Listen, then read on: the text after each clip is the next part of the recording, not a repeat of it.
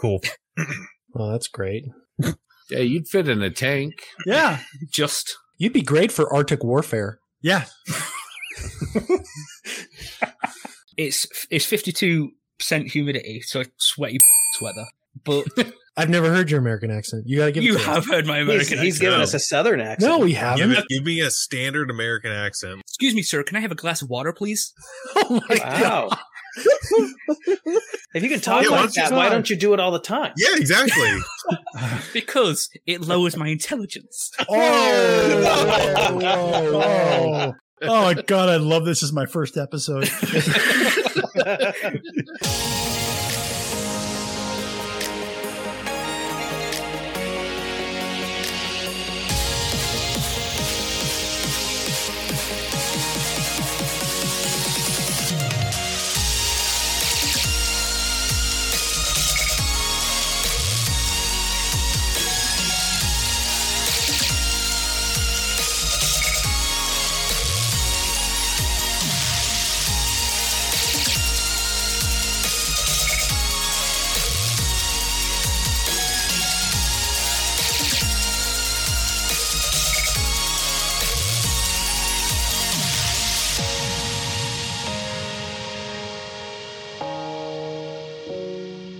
Howdy, partners, and welcome to episode 48 of the Plastic Posse Podcast. We're excited to get together once again to discuss the greatest hobby out there with you all. I'm Doug, and I'm joined by, uh, let's see, we've got Bustmaster and pipe fitter extraordinaire TJ Holler of the Commonwealth of Virginia. How you doing, TJ? Hanging in there, a little tired, but all right, I suppose. Also, from across the pond, counting down, down the days to his departure, his lordship, the Earl of Enamels, Ivan Jensen Taylor. How are you this fine morning? This morning, were you? Earl all of right? Enamel, that's the greatest title I could ever have. Um, I love that.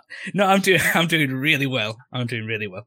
Awesome. Scott Gentry, master editor and newly minted grandfather, is here from just up the road a ways from me, here in Utah. How are things, Scott? Well, they're pretty good, but I want a title as cool as TJ's. I mean, Busmaster. That's awesome. Yeah, it's it's pretty sweet. Anyway, next from the far reaches of Colorado, the Switzerland of America, we have John Bonani. How is John tonight? I'm outstanding. I'm happy to be here. Sweet. And finally, joining us from Southern California, our newest, bestest buddy and big toe, Grant Mayberry. If you haven't heard, Grant is officially a host and creator for the Triple P. Welcome and tell us how you're doing, Grant. I'm doing good. Great to be here. Thanks for uh, bringing me on, guys. It's uh, this is this is great. So, what's on your bench, Grant?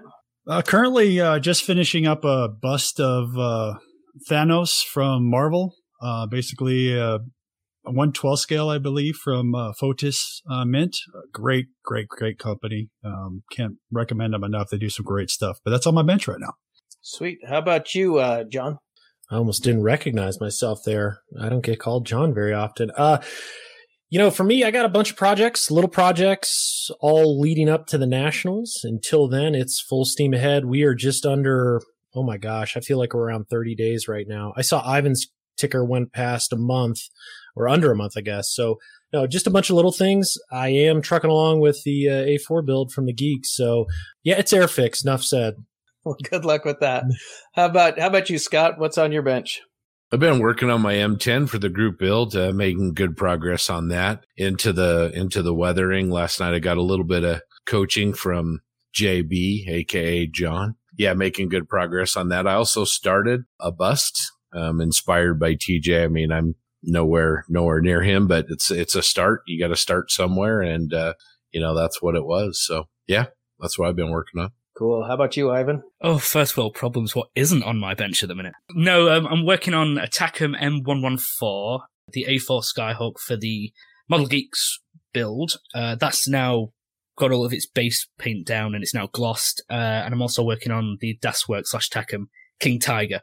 So I finished three builds for the the M3 M4 build. So I'd like I'd like to think that's enough for that, and I want to bring some a variety of other things as well. But I've got quite a lot on at the minute. But I'm I'm cracking through it and working at a good speed. Awesome. TJ, how about yourself? Uh, well, I think um, I have a, another. I got to live up to my name, I guess. I, I'm working on another bust. Um, it's from FER Miniatures. It's a 112 scale CNT Militia Woman. It's one of my favorite sculpts from that company, which they all their sculpts are fantastic. So I'm working on that and I really need to finish my M1 or I'm sorry, M4A1 um, from Asuka. That one's not necessarily for the group build. I, I haven't decided if I was, am I gonna, if I'm going to put it in there with it or not or enter it separately. I'm not going to bring a whole lot this year just because it's a pain to travel with it. And I'm going to be full with a bunch of other stuff anyway. So yeah, that's pretty much it. I, I need to do my A4, uh, really bad. I have a month, so I think I can get it done. We'll see.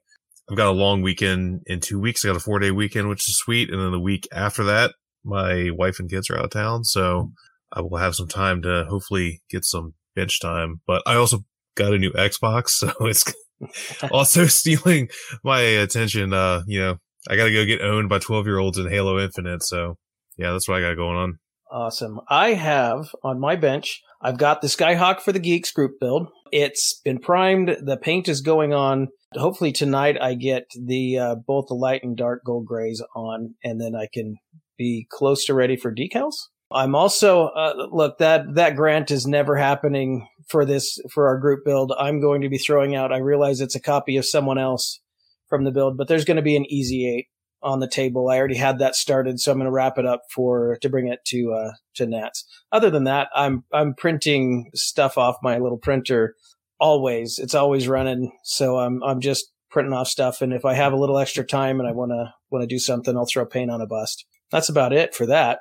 Anyhow, speaking of group builds and stuff like that, coming up, we have a big event, and uh, Ivan wants to talk a little bit about what's happening at Nats. Yes, so um, we discussed this a little bit in the last episode, but it's just going to be a, a, a little gentle reminder for everyone. Uh, myself, TJ, and JB are all going to be on the ammo uh, table at NATS demonstrating the awesome products. We're going to have some display pieces there, the products for you to also try so you can come over and demonstrate, try some of the products yourself, like paints, oils, uh, some of the pigments, enamels, weathering products and such like that. So we're going to have some display pieces so you can have a play whilst we also do our own demonstrations, which is absolutely terrifying. We're also going to be giving some seminars, but as well as stuff like that, we've also got the triple P table where we are all going to be with awesome triple P merchandise. So please remember to come and visit us. We, we absolutely love the support of every single listener we have. So yeah, that's it. Just a, a little gentle reminder to marching over to come and say hi to us. It's going to be incredible. And uh, Ivan, uh, to build on what you said, we're going to be next to Steve from Value Gear. That area is going to be great. We're going to have some Tamiya USA stuff on display. Um, we're going to have uh, Tankcraft stuff on display. So yeah, make sure you guys stop by and and say hi. And I can't, I, I just, I can't wait to see everybody's Shermans. It's going to be great. Yeah, I just want I just want to add to that real quick. We also have our mixer, so if you're there Wednesday evening, be sure to check us out in the main atrium of the Embassy Suites. We'll probably be there every night, but uh, we'll make it a little bit pseudo official on Wednesday because that's when the show just be ramping up, and then we might even see some folks on Tuesday night. So super happy to super happy just to get there and see everybody. And I was thinking, Scott, maybe we post updates, uh, you know, throughout the show, either on the group or, uh, you know, in, in some of the group build pages of, you know, what's going on and where they might be able to stop by and find us. Yeah, I think that's a great idea. We, you know, we did some live streaming from Vegas. I think that worked out really, really well. I think we'll do some more of that. And so those of you out there that can't come to nationals, hopefully you'll feel like uh, you're a part of it uh, through some of our live streams. And then uh, undoubtedly we'll run into, you know, some of our other friends with the geeks and, and uh, Mojo and all the other podcasts. And we'll bring as much content to you as we can. It's going to be, going to be great. I don't I don't know if you remember this, but our first call last year in Vegas was to a gentleman who's going to be here with us this year, and that's his lordship. I don't know if you remember that, Ivan. I remember you were in like a stock closet, and we're in the vendor room, and you're you know putting beans away, and we're grabbing Tamiya. So it was quite an experience. But you know, to say that we're excited you're coming over is an understatement. Yeah, that's the plan. Yeah, when I should have been working, I was on a video chat with these guys, like nearly crying into the beans because I couldn't be there. But I'm going to be there this year. I'll, I'll swim if I have to with the with the state of British airports, but one way or another, I will get there, and it's going to be incredible. Gimbal in hand, right? Gimbal, yes. A nice gentle reminder today. I need to pack the gimbal. I want a live stream from when you wake up and start your journey every major step. I thought about this. I wanted to vlog every step, but I didn't want to be one of those vloggers who gets to the airport, gets to the plane, my flight's cancelled, and I'm crying on a vlog asking people to like go fund me. And I didn't want to be that sort of vlogger. He'd be sitting at the bar, JB, drinking something tall and pink, crying in it. There's nothing wrong with pink gin and lemonade. It's a very manly drink if you drink it with your pinky out. Yeah. That'll that'll be in stock here in Colorado. I'll have it I'll have it in your room. It'll be on the nightstand. So you can have your little nightcap and go to bed and you know, I can tuck you in if you want. And It'll, it'll be in the mini fridge. yeah, exactly. Okay, tank makers, let's talk tracks. 3D printing is all the rage now, and there's a new line of resin printed workable tracks coming out every other day. Well, maybe not that many, but there are quite a few. But if you're looking for the real deal, look at Tankcraft's new line of 3D printed Pro Tracks. They're making the models from scratch based on real tank tracks and or original factory drawings. It is not just reworks of previously produced plastic model parts. Yes, someone is physically photographing and measuring real tracks so the designers can create models one to one. They are then scaled down to 135th and test fitted to all the major brands.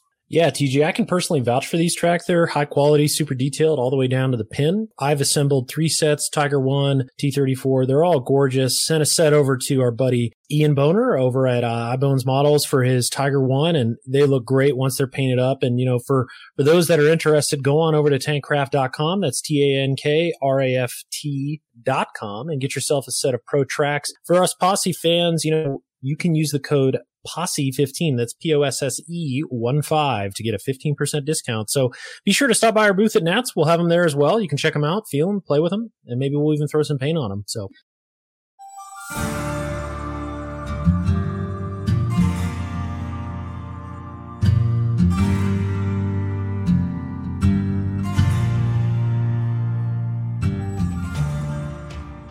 All right, let's give a shout out to our awesome patron supporters. And I am going to butcher some names. And if I do, I am really, really sorry. First goes to starting with our top tier deputy marshals Chris Tobin Hughes, Darren McGinnis, Model Doc, Doug Reed, Greg James, Dan Koffel, Les Weckel, B Colt 911, John Everett, Josh Buck, Luke Caswell, Tom Bank, Mark Bradley, Zach Peace, Joe Munson, Eric Brubaker, David Brian Bridges, Ethan Idemil, Jared Connell, JC Osborne, Mike Talley, Steve Baker, Bruce the Model Noob, Jeremy Moore, and Jonathan Bryan and Rick Cooper. Next, we have our posse foreman, previous seat, uh, Enrique Perlman, Ian Boner, Lee Fogel, uh, Mr. Grizz, Rob Burnside, Martin Drayton, hey Martin, the voice of Bob, Steve Schaefer, Steve uh, Munsell, Mar- Matthew Jackson,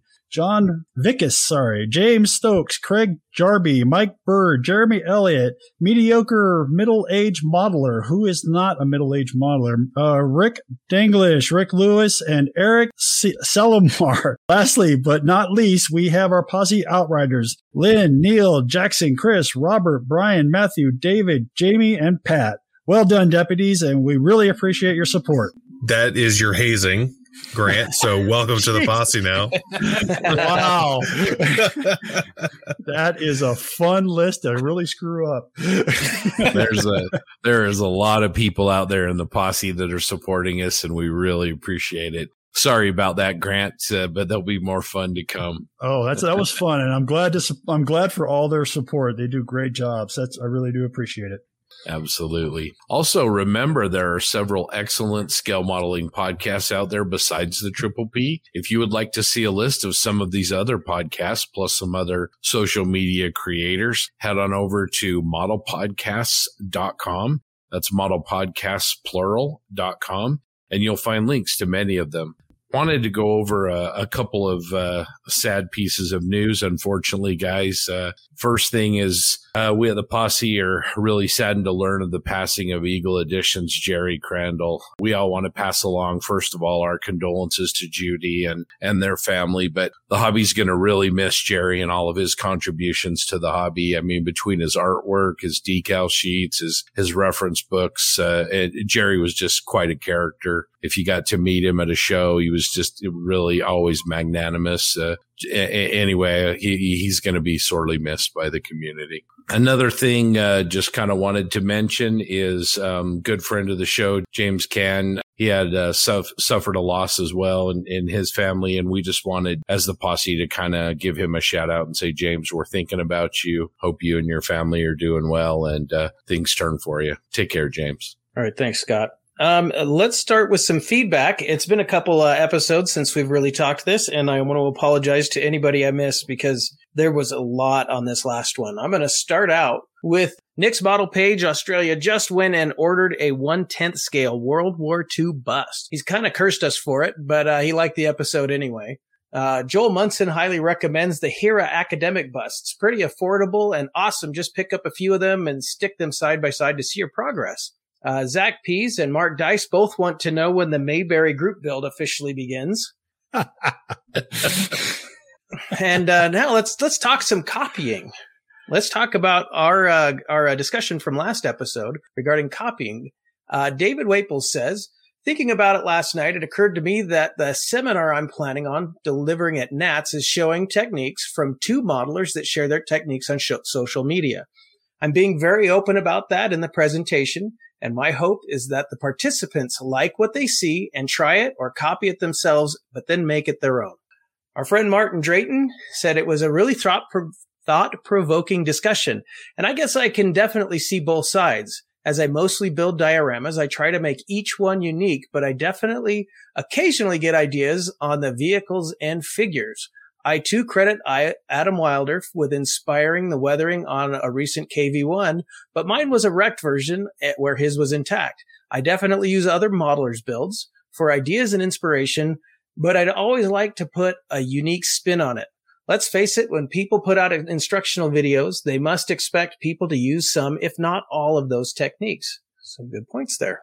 Sean Earl said if you copy off one person's paper, that's cheating or plagiarism, but copy off two or more and it's research. that's a good point. Ed Harm says if you can copy a picture line for line, then you're pretty good, so you might as well do your own work. Stefan Nezra Bridle said, I really liked the discussion. Thought it was pretty well balanced and sort of agree with both sides. I think copying 90% is probably fine, but you shouldn't do the details that make something unique. There's always scope to changing something, a name, some numbers, a stowage layout, just to make it your own. And finally, let's change subject. Ian Bonner says, he's a crayon. I'm a potato. Please clap. If you all want to share anything with us, feel free to, to send us feedback. Mostly we get it off of our Facebook page and communications through uh, the Plastic Posse podcast at gmail.com. Uh, just send us what you're thinking. We love to hear from you and we'll try to get as many of these, these notes shared as we can. All right. Thanks for that feedback, Doug. Um, now we're going to move on to the fantastic interview that Grant and I did with uh, Lincoln Wright Maschinen Krieger master himself. I, I, was really excited about this interview. I really like Lincoln. Uh, we've had him on the show one other time, way a long time ago in the early days of the show. I think we mentioned it in the episode, in the interview. I want to say it was episode eight. It was really early. Uh, I apologize that this interview should have been sooner. However, the first attempt that I made to interview Lincoln was interrupted by my daughter falling, cutting her leg open, and then me having to take her to the emergency room so she get 15 stitches she's fine now. So that was on uh, Mother's Day weekend. On Mother's Day, actually, Sunday night, about 10 minutes after we, we started going. So yeah, apologize for that. You guys would have heard from Lincoln probably well before this. However, I think it was worth the wait because this interview is really, really solid.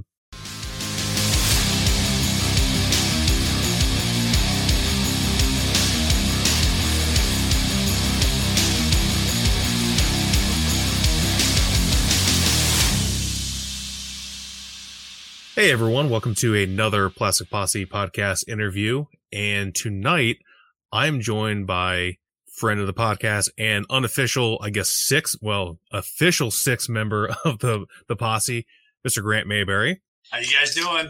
And the guest of honor is the one, the only Mr. Lincoln Wright. I guess. Hey, congratulations, Grant. I've not heard that said before. And thank you very much, guys. It's really great to be back on the show. Love the show. It's good to have you back. I know before um before we started recording, we were kind of chatting, and because I remember you. I mean, obviously, I remember you were on the podcast, but I couldn't remember which episode it was. because we have, I think, almost 50 episodes now. And uh, I went back and looked, and it was episode eight, and that released on November 25th, 2020. So Wow. seems like a decade ago. So it is good to have you back on. Was it because of my really bad intro now, attempting to be funny, that I can only be on every two years?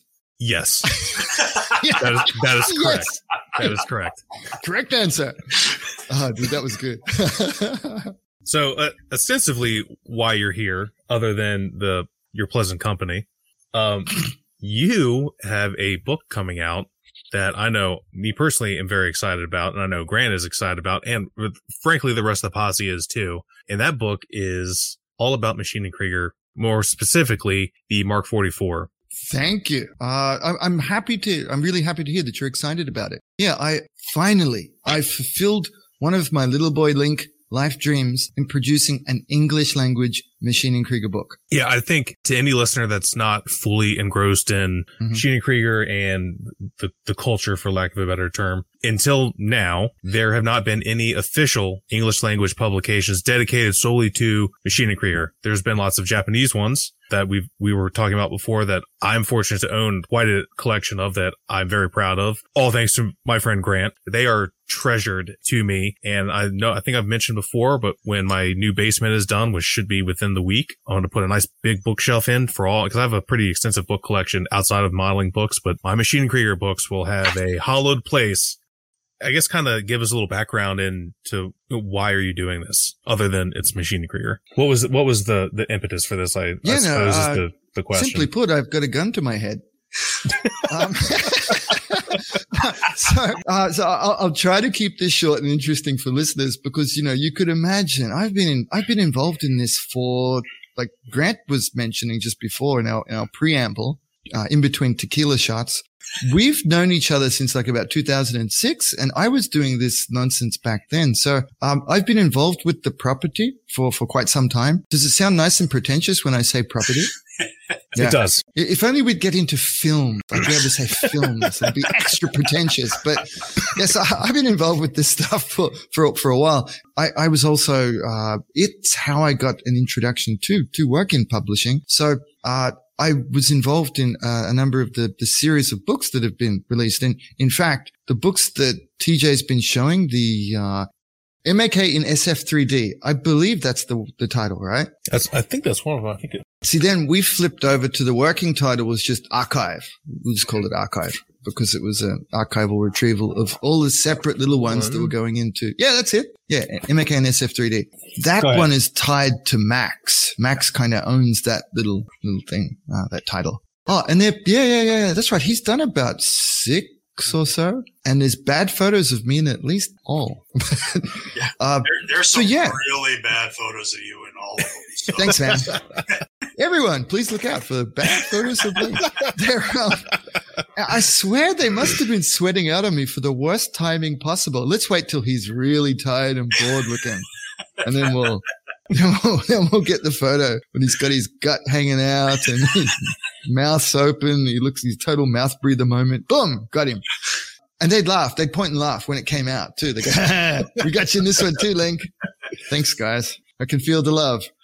So, um, truth be known though, I was writing some of those articles in English first. I pretend to be an English speaker first, you know, because I'm Australian. So I'd write it and then I'd translate it into Japanese, uh, and, and have it proofread by, by, you know, uh, first language Japanese folks. But, and the story is already totally off the rails and not interesting, isn't it? I've totally ruined it already. But Yeah. so the, the short version of my short version, come on, Grandpa Simpson, get it together. Is that I've been working on the property and, uh, and the publications for quite some time, but it was absolutely killing little baby Link on the inside that they were only ever in Japanese. I mean, and no matter how much I tried, there was always these points in meetings where they come around. Okay. Any, any further questions? Anyone got any ideas? I'd, I'd be that guy, you know, that really annoying dude who puts up his hand with the voice cr- cracking. Uh, c- can we do something in English for the international community, please? Like, yeah, yeah, nah. So it just, it was just, uh, too much too far. So it's really been eating at me for many years that I couldn't release something directly in English to the international community. I just really wanted to make that happen. And finally, uh, I've been able to make that a reality. Did that make sense? It did. it did. It made perfect good. sense. And and with that, you you chose the Mark 44. Um, Yes. which to to the uninitiated, the Mark 44 is essentially just a big suit. It's a big, bulky, armored suit that looks absolutely ridiculous, but it is. To me personally, it's one of my favorite designs. I say that about almost every design. They, they have a look about them. Uh, Mm. What made you pick the Mark 44 to start with? That's a really astute question. Thank you. Because you know that it's different, don't you? I'm sure you've seen that. I you do. can tell its design fu is different. So as I mentioned, I've been, I've been thinking about this for quite some time. A few things all came together that made it the perfect choice for me. So one is that it's actually not Maschinenkrieger. The Mark 44 belongs to its own series. I mean, technically when the boss guy, Kow Yokoyama sensei, when he signs off and goes, yeah, that's Maschinenkrieger now. Um, I don't know why I made him. I, I've been watching Tom Segura on YouTube recently. it's been all over it. And I, I love his, uh, Steven Seagal impressions. Yeah, I can just block that. So, uh, I've been talking like that too much. It's different. So he actually made, uh, this one outside of the SF3D time. So it's, it's, it's a separate kind of series and a separate design ethos, we could say, I guess. Again, with the pretentious word, right? I'm pretending to be that happy English speaker again. To me, it stands apart and alone and it's available. This one was really, really important to me. So it's actually the 40th year this year from uh, April 24. It's the 40th anniversary year of uh, SF3D to Maschinenkrieger property. Being able to bring it to people in English, I wanted something that was available because I remember when I stumbled into this stuff, I had this utter feeling of desperation and FOMO, like the worst FOMO, fear of missing out that I've ever had in my life because it was just gone. And people saying, Oh yeah, yeah, that was good stuff. I I don't know if you've ever kind of had that feeling that it's somehow unobtainium or difficult to get Yes. because, right? And it, it's still, it, it bugs me that it still kind of has that attached to it. I'll have people say, I wish that was available in my country. Uh, I wish they still made that stuff. And it's like, no, dude, the, the problem is that we have this image that kits made back in 1983 that have been propping up someone's uh, sofa, IKEA sofa in the back room. But that's not actually the case. They're constantly coming out with new stuff. You just have to kind of, you know, be in the know and plan ahead to, to get your hands on it. So, uh, Mark 44 is, is a readily available kit from Hasegawa. So it made a lot of sense to me to first make mention of this uh, in English for a kit that people could also buy and then enjoy. They wouldn't have to go hunting around for that IKEA sofa to find those crushed you know, 1983 kits. That one was super important to me. Does, does that one kind of make sense too? Oh, it makes total sense. Yeah. Because what an awful feeling, right? You don't want to get some book and go, okay, now how do I get this stuff? What they cost 600 bucks on eBay? That would just kill it. So, so no, I wanted it to be something readily available. Plus it just so happened that the very first, you know, Maschinenkrieger kit or Robot Battle, uh, this one is part of Robot Battle, but it has been subsumed by, by Maschinenkrieger because the aesthetic is close enough and it just gets too complicated, especially for new folks. I do have a couple of uh, pages explaining that in the book. Uh, what's Maschinenkrieger proper and then what's this robot battle thing and how they fit together. It makes more sense than I do speaking because I wrote it rather than trying to uh, yap it out. The very first kit that I made after leaving the Japan studio and setting up in Australia was the Mark 44 Ammoknight. That guy. Yeah. The, um, the original olive drabby green with, uh, with yellow, uh, and red plates. So that was the first one I made outside of Japan. I totally did it the same hobby Japan type of methodology as if whilst I was crying myself to sleep on a very large pillow, knowing that I couldn't take this in next week to share with my friends and, and joke around. I, I made it that way. I think it was a bit of a sanity check to make sure that I felt I was still connected to my, my little world, even though the harsh reality was that I just was not. And that, what a great crybaby story that is. That's great. Oh, poor Link. We're so sorry. sorry. But dude, after I lived in Japan for 25 years, so it was killing me, the, the, the move out. I was suddenly pretending to be adulting in the place where I only lived before as a little kid. So that was, that was, that was something. Uh, up into, see the, the, the one there with the gray, blue and, and, and white? That was the first model that I made after finishing working on AK FAQ. So to me, the, the Mark 44 in this book encompasses the entirety of my, my little so-called career outside of Japan, moving to Australia, getting in uh, the FAQ project and completing it, and then making my first ever, you know, my book. I've heard some friends say it before. So yeah, the, the, the journey of that, of me setting up anew to completing the FAQ to then completing enough content to, to publish my own first book, uh, is all entailed here. So that was really big for me too. That was very motivating. I hope that made some logical sense and I'm not a nut job. Mm-hmm. So I, I'm going to, we're going to circle back around Sure. it's at, at some point to talk about the FAQ book because I do want to talk about that. But it, keep going with uh, the Mark 44 book. So Sure. you're you're in it, obviously. It's Yeah. got your name on the cover. Who else is in it? Yes, yes. I really wanted to bring out a gag. Yes, I'm on the cover, the inside, and every other page. But uh, that's the best thing about making your own books is you get to be me, me, me. Uh, the the quick story is the fun story was uh, I I've kept really great relations with my my my mentors, and it's because I know they're way smarter than me, and they'll send out kill teams if I don't. So I pitched Yokoyama-san on the concept and, you know, he smiled, nodded, patted me on the head through Zoom, which I don't know how he did that still. Um, I'm still figuring out. There's Willy Wonka magic or something there. But uh, he said, that's great. Now here's what you're going to do. So I, I really want to point out that I am not so self-engrossed as to put my own name in the title. That's Yokoyama-san's idea. I think it's aligned with pointing and laughing at me for dozing off in the studio. I think it's the same humor set. we'll call it Lincoln because uh, that's how Japanese folks say uh, President Lincoln. They they pronounce the name uh, Lincoln. It's just it must have been a precedent how they did it back in the day. So um, he suggested the title, uh, the MAK Lincoln Report. Uh, is how he says it, the MAK Lincoln Report. So I did not choose that. Uh, I, and to be honest, I've been a little bit self-conscious and embarrassed about it. But Yokoyama-san says Lincoln Monkey does. So that, that was the title. And he said, you got to do it this way because I want you to explain this property through your point of view and your journey with it. Okay. Okay. But it actually made a lot of sense because, you know,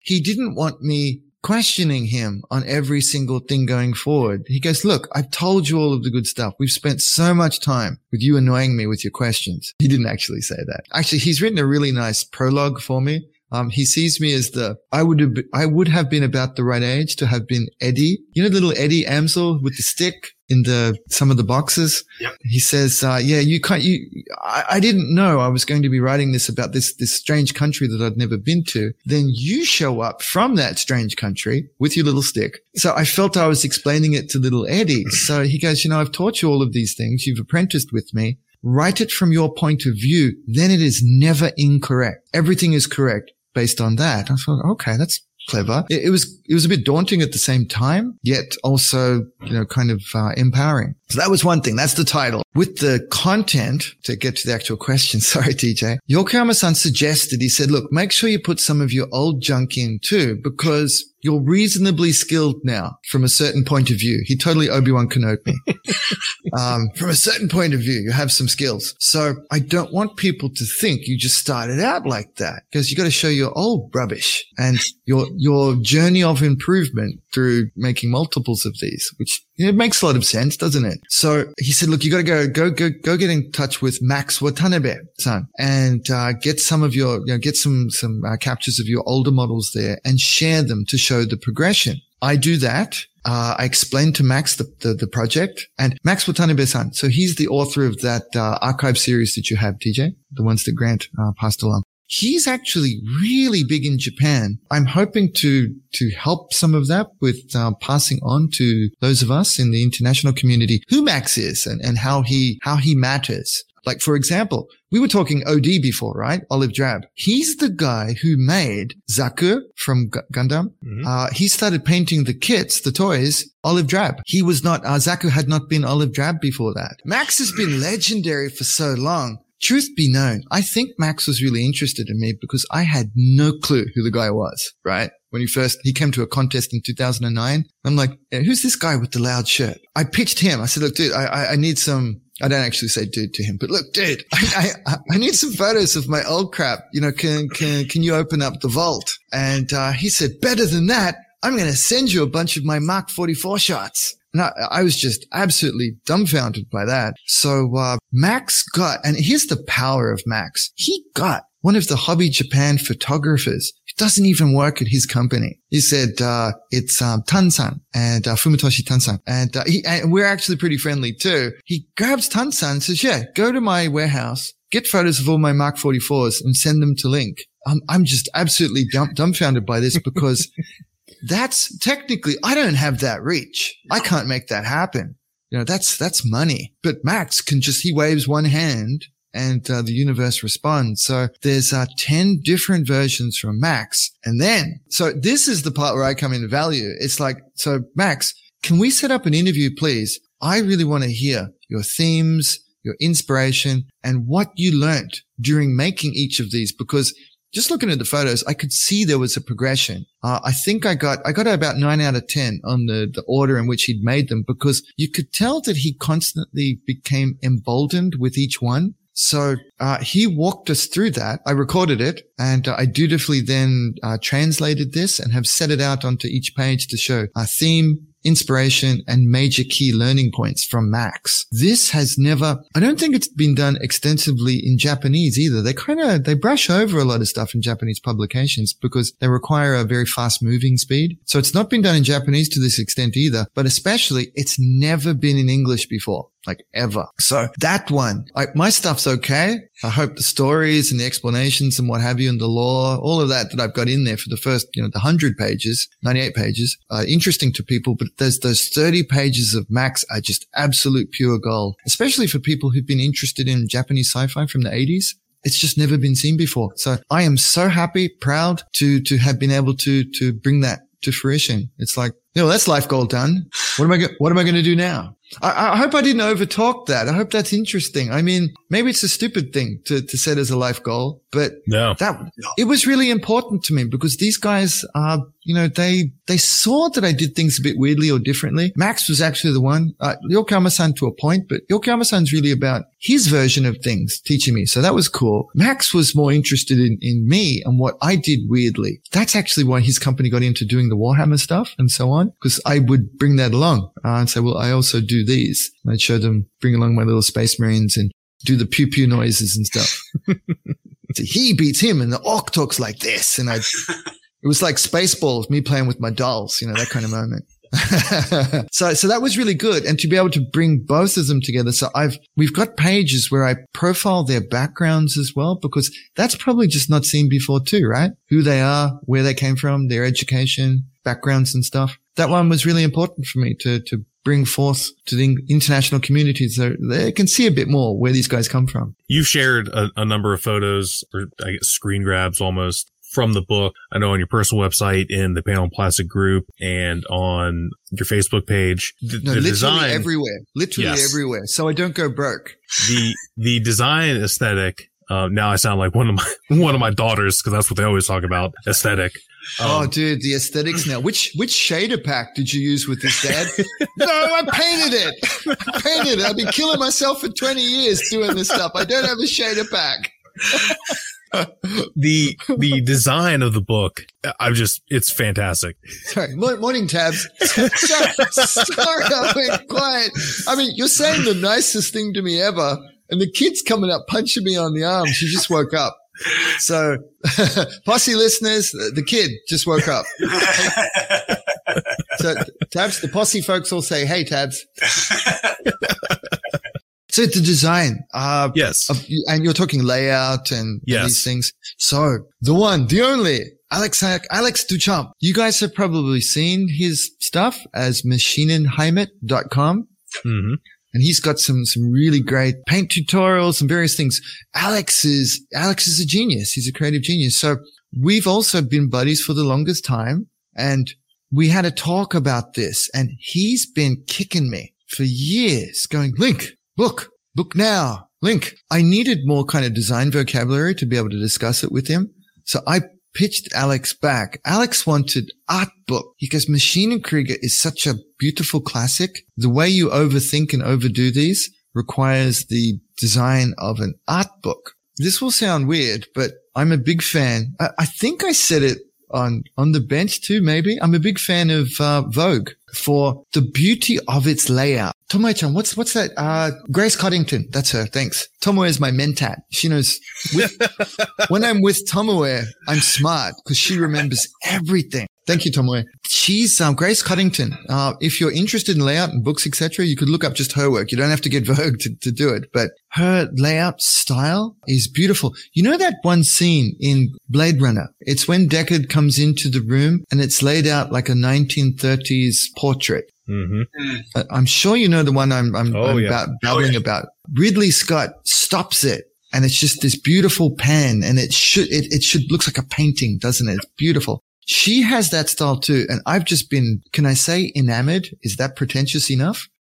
I've been so taken with her style, uh, Ridley Scott style, all of these people over the years that this was the closest I thought we could get it. I talked this through. Alex knew exactly what I meant because he's been following my work for, for so many years. I, I'd like to pretend that he's my student, but I think it's flipped around now that he's become the master. And we did a couple of tests and he just nailed it right off. This is all Yokoyama-san though, isn't it? The, the design of the Mark 44 when captured from this particular angle, it just says everything about it, doesn't it? It does. Yeah. Yeah you can see how the, uh, I, I had that concept rattling around in my head about the vectored weathering, how it's got the little bit of the Muni sort of dust up around the top rivets, Mm-hmm. that blue shark eye there. Yep. And then coming through, but keeping it together. I had a different sort of goffs, uh, grease oil fuel, fuel stains there with the, with the blue, Mhm. uh, blue on the back of the legs. I started going with the Canon looks at the beginning of my series and then going more towards my own take on it, but trying to keep it close to the Canon look too. So I understand we all, when we come from a scale modeling background or, or even Warhammer like I do, but I actually do come from airplanes, airfix and frog kits when I was a little kid. It's great to have some versions or uh, concepts to give to folks to try out if they if they're looking for a paint scheme before they get you know fully um, confident of doing their own. So I wanted to kind of go through that progression as well. But thank you for focusing on this shot. This is probably my favorite spread in the book. This It's- speaks to me. This is what I wanted to show. So when Alex showed this, Alex meant you are the man. When uh, when I was looking through the the photos that you sent me, this one stood out to me because I I love the Mark 44 from the profile. Uh huh. Like like you mentioned, it's the best way to show because it, it is bulky, but it's it's oddly shaped, right? And it and you Isn't know it? Yeah. it I've built one and I had a difficult time photographing it. I think my photos turned out okay, but it doesn't No, they're all photograph right. like thank you. No, they're great, man. They're great. Your color scheme was great too. Yeah, You're very, you. very creative. I really like that one. When I saw it, it's got such a, a different sort of pop to it. Yeah. It's But cool. it's as I was turning it around and taking my shots, the side profile one, when I uploaded it onto my computer and I sent it to Lightroom, I immediately was like, yep, that's the one. That's mm-hmm, how it looks the mm-hmm. best. Best photo I've taken of it. While we're looking at this picture, I have to compliment you on the blue grease because if you don't handle grease in your normal day to day life, um, I used to do maintenance, so we did, but a fair number of greases are that color. Right. Most people that do military modeling, they think of grease like on tank road wheels, and it's Come usually on. the we do what Mig told us to do. right.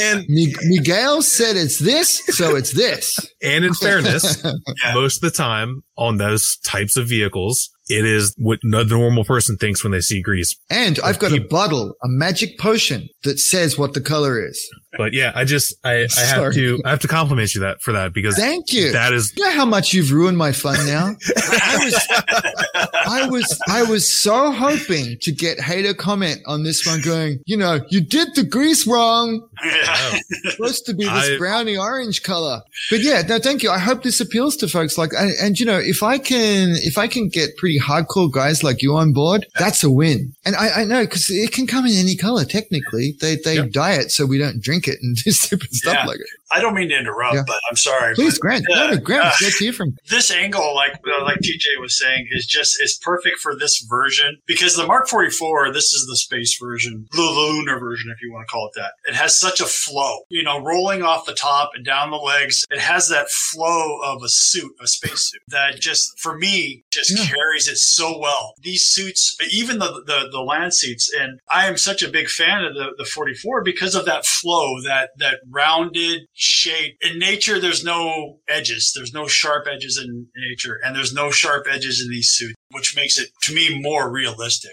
The colors, the whites, the, the toned down whites, the grays. Uh, and there's a ankle guard is actually wrapped around the gray by bringing the white back into it again with scratch marks. And it's just phenomenal. And it's just, it's Wow. such phenomenal work. Tomoe, can you can you check that one off? I made Grant happy. Big, big, big tick on that one. it's, it's very, very good. Grant, I have a confession. I really What's do. that? That's why TJ, for you bringing Grant on, man, it's just made it's made my made my year, made my made, made my career really because when I make space stuff for Maschinenkrieger, I make it for Grant. I- I'm not kidding. I am serious. I am, you know, I usually joke around con- not nonstop, right? As you know, but Grant, am, am I allowed to mention your previous, one of your Yeah, previous employers? Yeah. Grant's NASA. Yeah. He's the real deal. He's not some guy playing with plastic toys in his in his in his in his basement, right? Like me. Grant's the real deal from NASA. So over the years, when I've had positive feedback from me, it's been supremely motivating and uplifting. So anytime I make space stuff, I'm thinking this will make Grant happy. So seriously, so that that absolutely makes my day. Thank you so much, Grant. You don't know how happy you've made me today. Well, you've you've always been very very good with your design and the concept of your paint color, especially with the tones that you use for light and dark. It's just been it's just fantastic. Can't speak, Wow. speak enough of it. Can I be on this show every week? This is uh the the only color I was unsure of.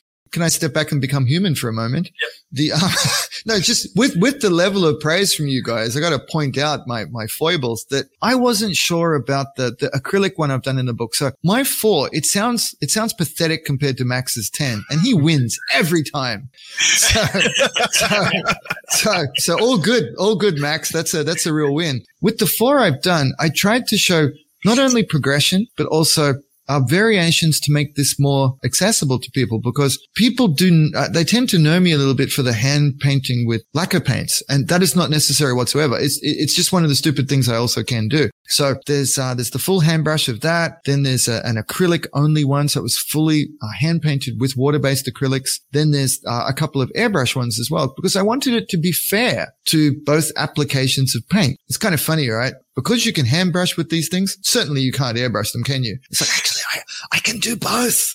Just don't, don't tell anyone because the airbrushing one's easy. I'm just not good. Like when I see somebody like uh, John Bonani Oh, uh, with his He's so airbrush stuff, I'm like, I'm like, dude, f off, get out of here.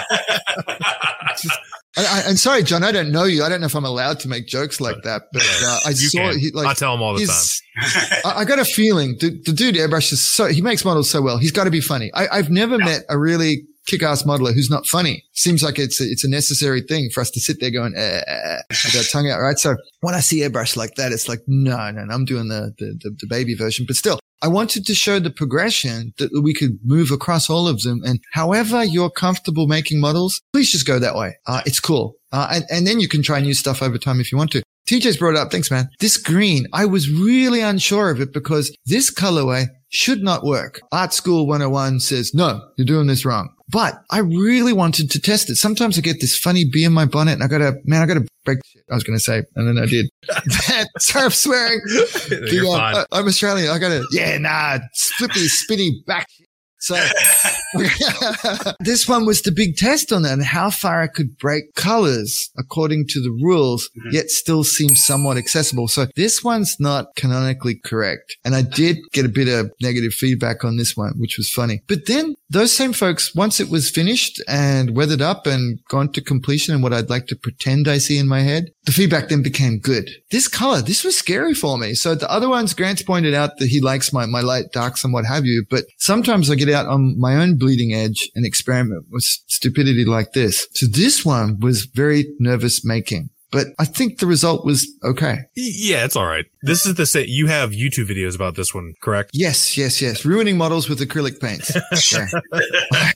so I, I totally missed the good plug there, didn't I? Um, but yeah, I, I, I wanted to share this one just to, to give folks the license to do silly things like this. Uh, and this was the, that was the full airbrush, kind of basic one, going back older airbrush style, the, the white one, whitish one. And again, this one was very much for Grant because this one is totally NASA inspired. Yeah. Imagine if NASA made this and they had a gun to their head and they had to make militarized versions. This is probably how I'd feel they could make it look. Agree with you 100%. One of the things I like about this one, again, we're talking about one of his Link's white suits. Uh, So this is the White Knight prototype. Yeah. Right. This is beautiful because you you do something that most people would try to do with either a wash or a uh, filter or something like that. Is you brought in different colors of white and you put them together, and it, it just pops at the right spots. White is probably it's like for me, white is like yellow. It's like one of the worst colors for me to paint, and I, I, I have such a trouble with it. But following your example on this this image here, I was able to do some decent stuff myself, and I, I think that's one of the things that you give a person on your website is you give the normal builder and painter that that we can do this. You know, we don't have to use the seven hundred dollar airbrush or the seven hundred dollar paintbrush. We can do it with both that are just you just make it easy for us to do it. Yeah, exact. That's the word. Well, well, the truth is, I'm poor and have tools. so, dear airbrush companies, send me, yeah. send me seven hundred dollar airbrush now. Yeah, it's you do it just right, and you show the you show the progress and how to do it, and it's easy for a person to learn so much from this this process, and it's just great. And I just Oh, cool. Thanks, Grant.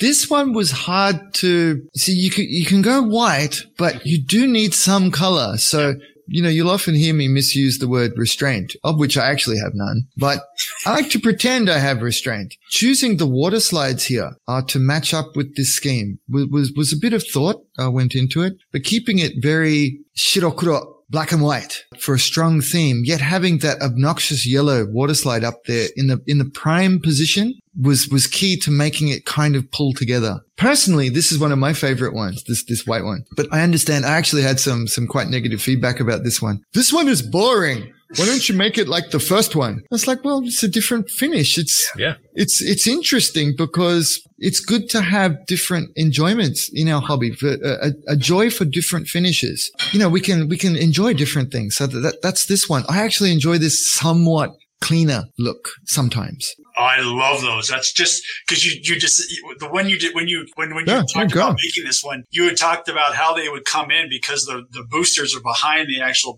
they came in head first and you nailed it. Nobody ever thought of that before. And you picked that up 100%.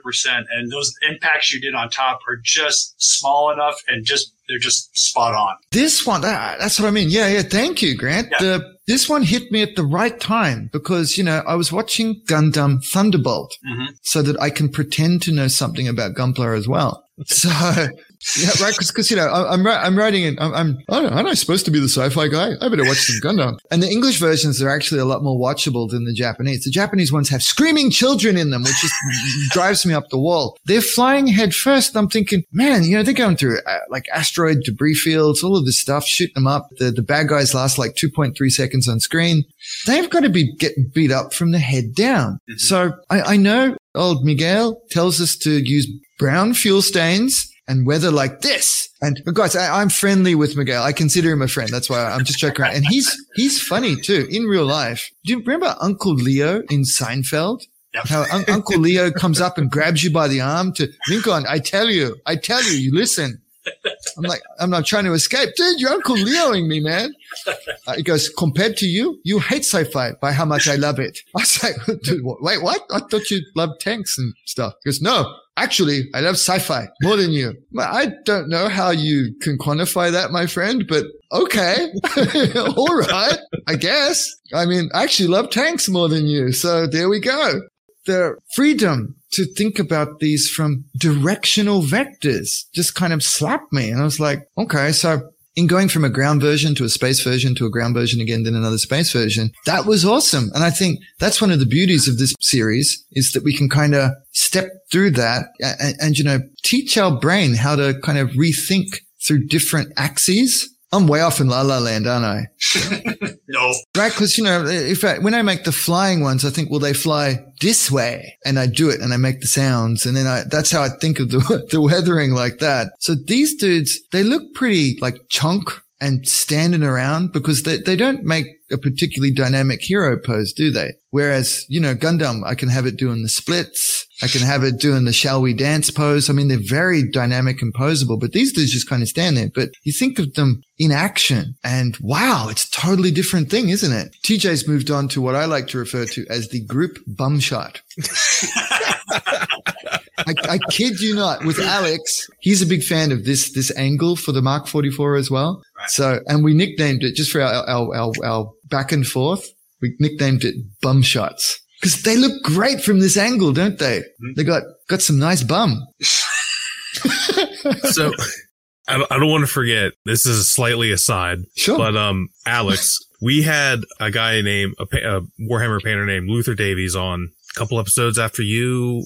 So Okay. probably like early 2001, maybe around March. Um, Luther is is one of my favorite Warhammer painters. He- He's an Englishman. When we It's were okay. talking, we yeah, you can't hold it against him. We were taught when during the course of the interview, I brought up Maschinenkrieger when we were talking about it just in general, and then he's like, "Oh, you know, it's it's it's funny because uh, a friend of mine is really into Maschinenkrieger. His name Wow. is Ale- uh, Alex. I don't know how to say pronounce Alex's last name, but it's this Alex."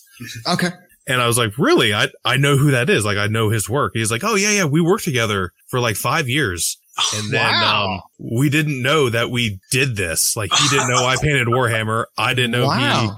he, he built models. And then we stopped working together. And then we were chatting one day, like via text message or something. And what, I, he's like, I don't remember who one of us said something about this. And then the other one was like, Oh, you build models? I, I also build models.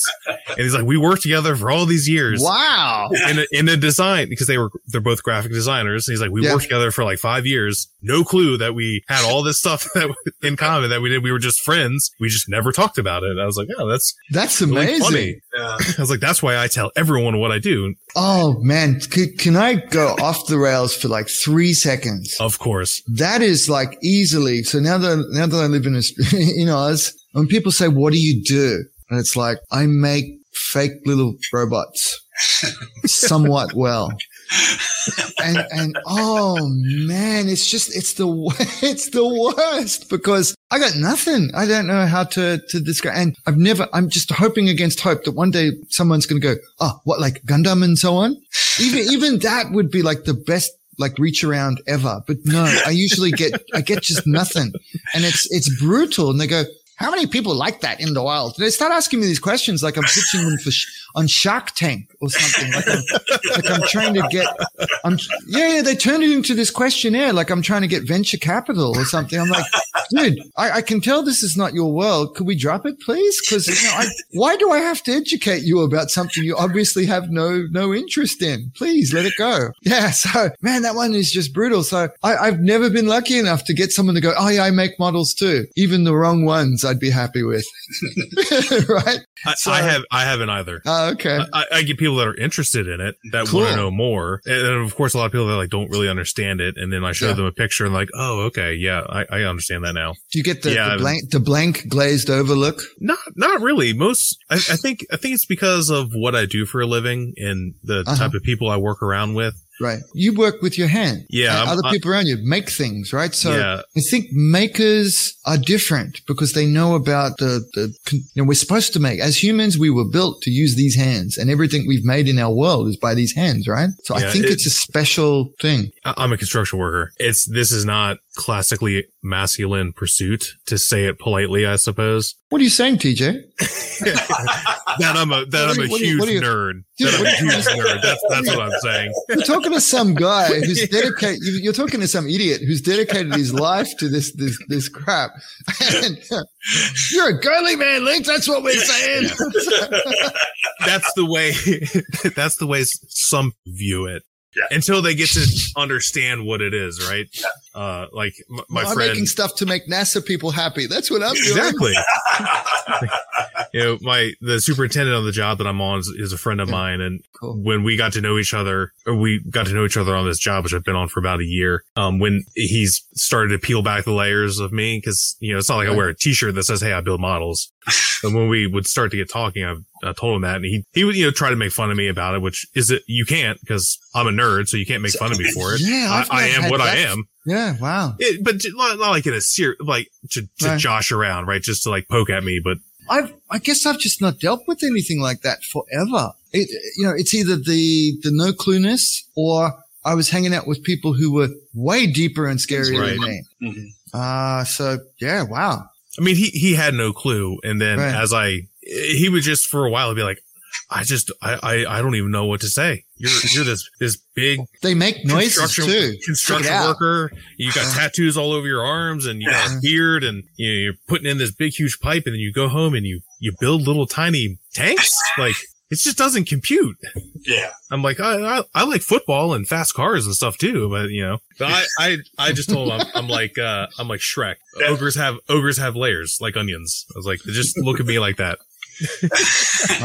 So I've got a question Please. about Alex. So I've known Alex on and off through Facebook for quite a while. Great guy, fantastic modeler. He's done some really good 135th scale figures. He does. He's doing Warhammer now. I mean, And actually, yeah, that, that was the funny thing. The Yeah, flip around is he's, he's big into Warhammer again now. Yeah. And he's been making fun of me for Warhammer for years, like, like a bastard. You know. He goes, I don't know how you can make that junk. And boom, man, he's awesome at it. Oh yeah, he's awesome. He's doing some really good stuff. He actually got the sensei's approval for some mask or some decals, didn't he? Didn't he do some decal runs or something like that? Right, right, right. So, Yeah. um, I'm not saying that was all me. No. I'm not. no, no, no. So, so uh, uh, uh, they're dry rub transfers. Yep. And Alex made them. That's all his genius. But because I've got that direct pipe to Yeah. Yokoyama-san, I said, dude, can we, can we do this, please?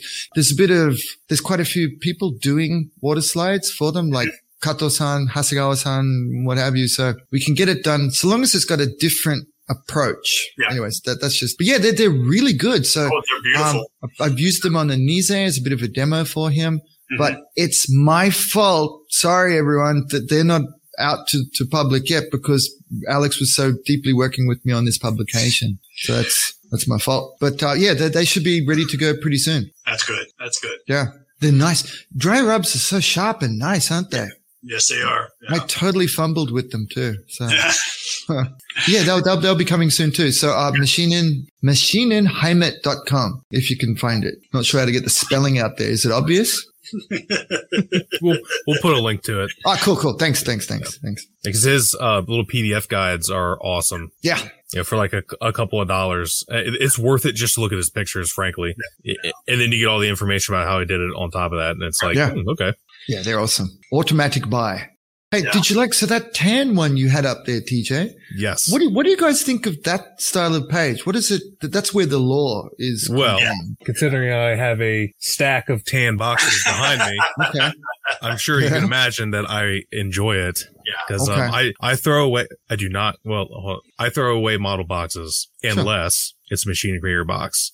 Then I do not. It goes back onto the stack. Anything else, anything I don't need out of it in the trash. I don't Right. typically save a lot of parts unless it's from Maschinen Krieger kit. I'll save some stuff from like tanks if I like wheels and stuff, but a lot of the crap I just don't need. But, and I'm sure I'm not the only one. I love the color cards that are this color. The, the Mhm. tan and I love the boxes that are tan. I mean, the, the, some of the wave boxes that are the, the normal the, or the white with the artwork on the front, those are great Okay. too. But the tan boxes, when you see that tan box, like on a shelf, if you're, you go to a little hobby shop and you're like, I bet there's something good in here and you're hunting around and right. you see that tan box like in the back, like on the shelf, and there's like shit piled on top of it, and you're like, ooh, there's something good over there. You know to make a beeline like right to that. Or if you get to a, a model show, you know, here in the states, Grant, you were there. Yeah. Uh, No the comment. in, in Colorado, we walked right in. Uh, Grant, it was me, Grant, John, who you know, couldn't be here tonight, and we walked in. We didn't even put our stuff down on sign in. Like, let's go look in the vendor room. We walked right in. And as soon as we we walked in and looked to the left, and John was like, "Tan boxes, let's go." and we went over and we bought all the guys. He machine actually said stuff. 10 boxes. "Yes." He's like, "There they are." It's like, "Look, they're Hey. right there." The, this has probably never been shared before. So, like, Grant, have you ever heard where the tan comes from? No, I, I actually no, I never did. But I, I'm like John, or like J, or TJ said, it was just it, it's such a draw for us. I don't know what it is. Yeah, yeah. No, I, I. I remember it too because when I first started seeing this stuff, they were the Nitto boxes on shelves. Yeah, it just it really drew my eye in because we know somehow it means something military, don't we? I think that's what it is. We know somehow. That's Yeah. So Well, that's Um, the color of an MRE box, a Yeah. meals ready to eat box. Right. The tan color. So even a little bit back before then, I think it might have been some of the, the earliest, earliest at all uh, SF3D kits. I think they might have, I don't think they were kits even proper. I think they might have been just like miniatures that they were sending out. You remember those all kinds of deals where if you ate enough Coco Pops they, and you cut the things out and sent it Yeah. in, you get the, the, the free Coco the Monkey. I think, I think it have it must have been something like that, some sort of mail-in deal back in the 80s. And they were sending them out in brown paper bags. Oh, I'm not kidding. And the brown, the brown paper bag was either based on what should contain a 40 or it wasn't that. I'm just, I'm just kidding. the, the, uh, it was, is 40 the correct way to say it? Yeah, that's, the- got it, that's a real, that's a real US thing, but we, we say brown paper bag just means booze. But, um, it was the, the, the grease proof wrapping that AKs were shipped in. Mm-hmm. AK-47s, excuse Yep. me. The tan box comes from that. That was their interpretation of that. They said, what if we send these out like AK-47s was the original impetus for the tan yeah. and what Now eventually you- became a Now that you say that, it's like it's a light bulb goes off in your head. It's the Yeah. packing paper. It's all The it is. packing paper that rifles get sent out in. Yeah. So that's what it comes from. That's And great. one of them had the, the inspiration for that. Yeah. And to this day, we have, just think, they all contain water, waterproofed AK-47s. That's great.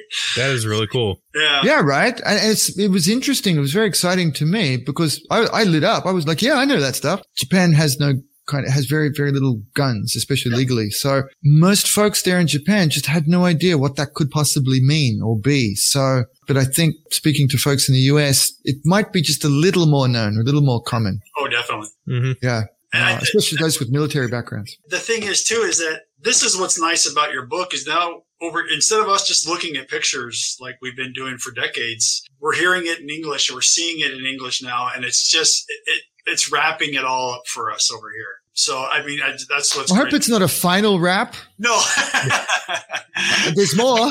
I, I No, promise. no, but it's great that you know we finally have it in English. We finally have it. You know, we can see this now, and we know Cool. that backstory. You know, it's it's great. These ones were fun because so I for my series, uh, so each of those four, there's a paint card, a color card version on each one. And it entitles the pilot, um, the background, their position in, in their, in their squadron, and then kind of a story about why it's painted in that way for, from the pilot's perspective as if it were real. And they're real. Oh, they're real. and, uh, I, I structured the, the stories so that a person who is interested could then write it out to figure out the unit, like the, the organizational chart of how these, these units are listed for combat reasons. So the ground units are listed like uh, the components in a tank squadron, and the uh, air units, space units, are set about as if they were uh, based on what we fly now. Uh, in most modern military. So there's, there's a take on that as well, which I thought could be interesting for people so that they can equate it to the real world fast forward forwarded a certain amount of time. So that was really fun. So the, the lore is built in there. Uh, and it's all like approved and canonized and what have you because it's not real. So it was, it was, it was great to get that in there as well. So people who are really into it wanted to figure out some of that stuff. That's in there for you as well. And I loved it. Uh, that was fun. I actually read every single paint card that is associated with this series and translated them all. So it was quite a bit of work, but it was fun too. And I started learning stuff like, um, the Mark 44 is for male pilots only. Really? Really? And I don't, and it doesn't say why. And, uh, female pilots were, were assigned to like the Mark 52, for example. But yeah, it could be for the facilities. Yokoyama-san did often think that stuff through. He's mentioned it because, uh, he equated it to, um, he goes, you know, like how, what are they called again? The guys in the tail end of the, the bombers during World War II, the tail Like end gunners. Ball turret gunner? Yeah, yeah, yeah, yeah, yeah. So, um, being so far away, they had no facilities, right? Didn't they hot swap sometimes? Like the, the, the bombers would land and the next victim had to get in and there'd be literally crap everywhere. Mhm. Uh, that was his version of the story. And I was just, I was astounded by the, how the depth that he had gone into thinking these thing, these things through and thinking that these are real war machines. So, you know, you have to kind of factor that kind of stuff in. So I was hooked, man. I was like, wow, that is so cool, but also not real. So that allows me to deal with it mentally. Um, you, you mentioned reading the color cards, which I, I also like to do. I don't read Japanese. Sure. Um, No, the because we- translations are good. because yeah. we, we live in the future. Your phone Yes. can look at it and then pretty much tell you what it is before I figure that With out. bonus weirdness, right? yes, it is really strange. Free weirdness. You go with, wait, Um, what? You, you know, you, you kind of get the gist of what they're saying. Yes, I- obviously, as a, a non-Japanese speaker, I, I, I'm just gonna have to take my phone's word for it. Sure. But, um, you can, you can just, to anyone that out there that has never tried that, I, you should because there's Yes. little tidbits in there that you learn about the lore, like the Lunagans that I did earlier this year. It's, I did the one on the color card, the only one that wasn't gray. It was tan and I just, didn't know why. I was like, well, that's cool. It's tan. I like tan. After I'd already decided that's the one I was going to do, I'm like, let's see what this color card has to say. So I, And then you I get the scanned it. reason, right? And Yeah. the reason why it was tan is because the gray, it could be seen through the infrared Mm-hmm. scopes or whatever. So they, they're like, oh, we'll put this tan paint on to hide it from the infrared scope. I'm like, Mhm. yeah, because why would, why else would you paint something tan on the moon? Who cares? It's the moon. the moon's gray. I, I was am like, oh, that is so- really that is- cool. this is like number number seven of making my life worthwhile. Point because the the visibility through the infrared spectrum, like through through NAVs, for example, uh, I brought that to the property. okay. That's why that's why I started bringing in things and adding red, more more and more red to things. I said because well, when you look at things through uh, it's supposedly when you look at things through night vision goggles, dark grays, blacks, and reds look almost very similar. And uh, it's also something that doesn't mess up your night vision, red, Mhm. because of the way it hits the cones and rods. And Yep. Grant can tell us smart things about that. But yeah, that's um, why everything is red when they say that when they go operational, the red lights come on. There's Yep. your reason why. yeah, if- yeah, exactly. If you're an amateur astronomer like I am, you oh, cool. need to use red flashlights because Yep. you got to look at something with a normal flashlight. You've just ruined an hour's worth of standing out in the dark. Yep. Right, right, right, right. Yeah, it's exactly that. Wow. So I'm I'm so glad that's so little interconnected, right? And it still makes the um the background stories. Max actually describes that in one of his um Mark 44s in, in the book. He brings that one up. Yeah, yeah, that, that's really nifty, isn't it? Yeah. And it's our, our little nod to kind of trending it towards being a Right. possible reality, which we can nerd out on. Dude, in amateur astronomy, I did not mention that. I'm Yeah. going to tell your construction manager supervisor now. They they know. It's like, yeah, Okay. you, you want you want Okay. to know you want to know how big of a nerd I am? I stayed out in the field with the telescope in the dark. and I had aliens come down and they were saying, rebrill them, rebrill them. And I understood. They just wanted Miller beer backwards.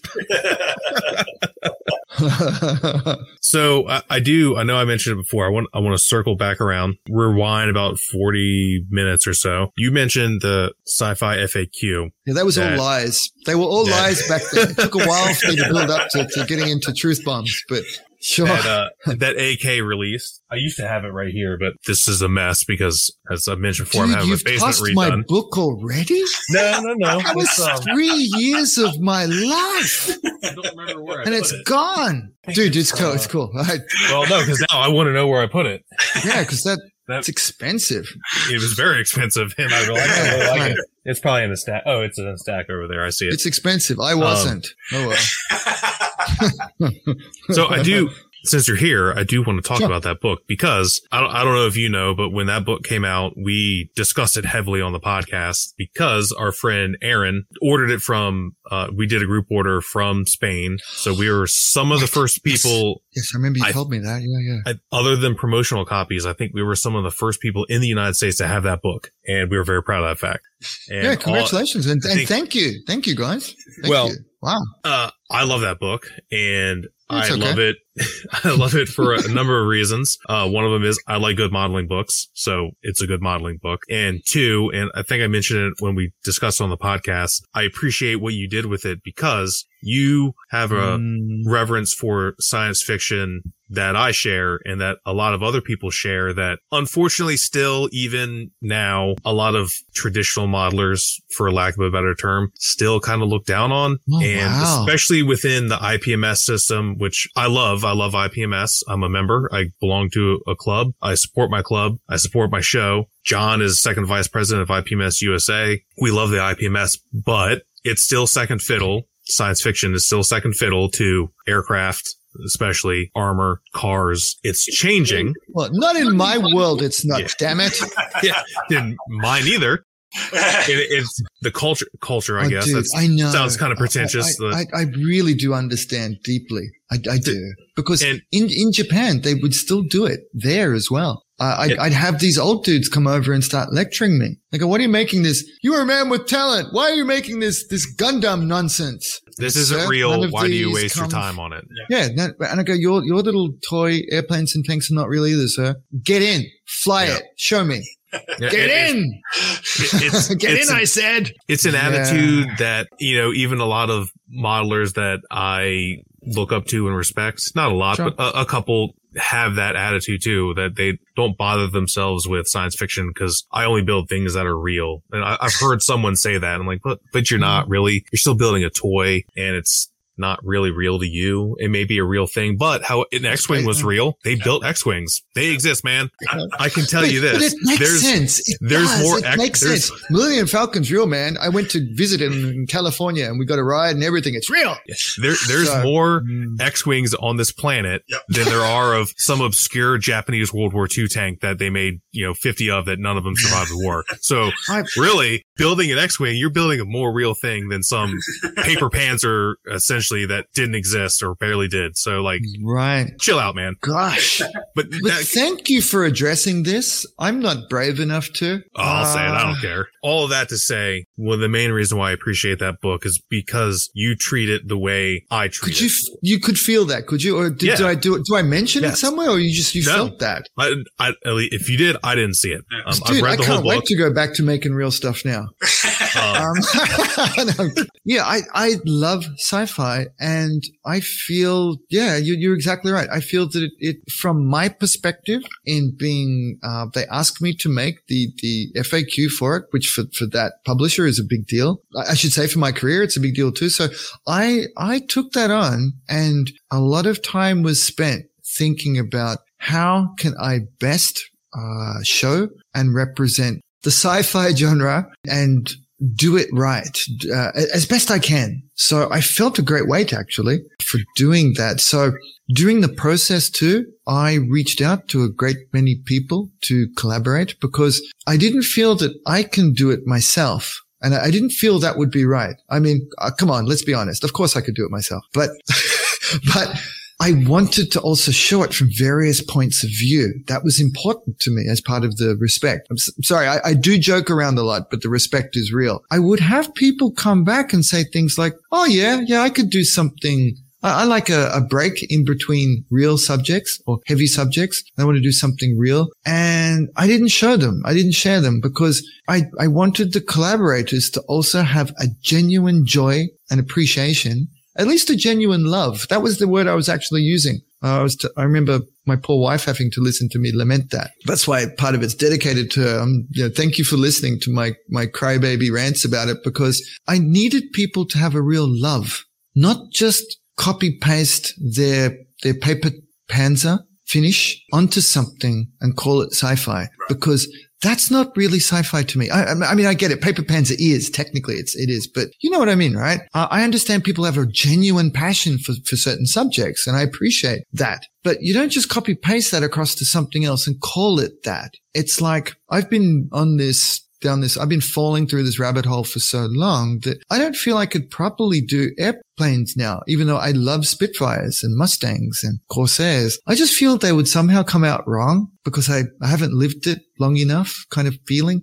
I don't know if that's too much of a weird tangent there, but I am so happy and appreciative, TJ, that you felt that through the work. That is, that is mission accomplished from my side. Thank you. Oh. Sincerely, thank you. oh, thank Um, you. Yeah, exactly. Thank you. And, and That is true. It is all me, isn't it? Oh, you.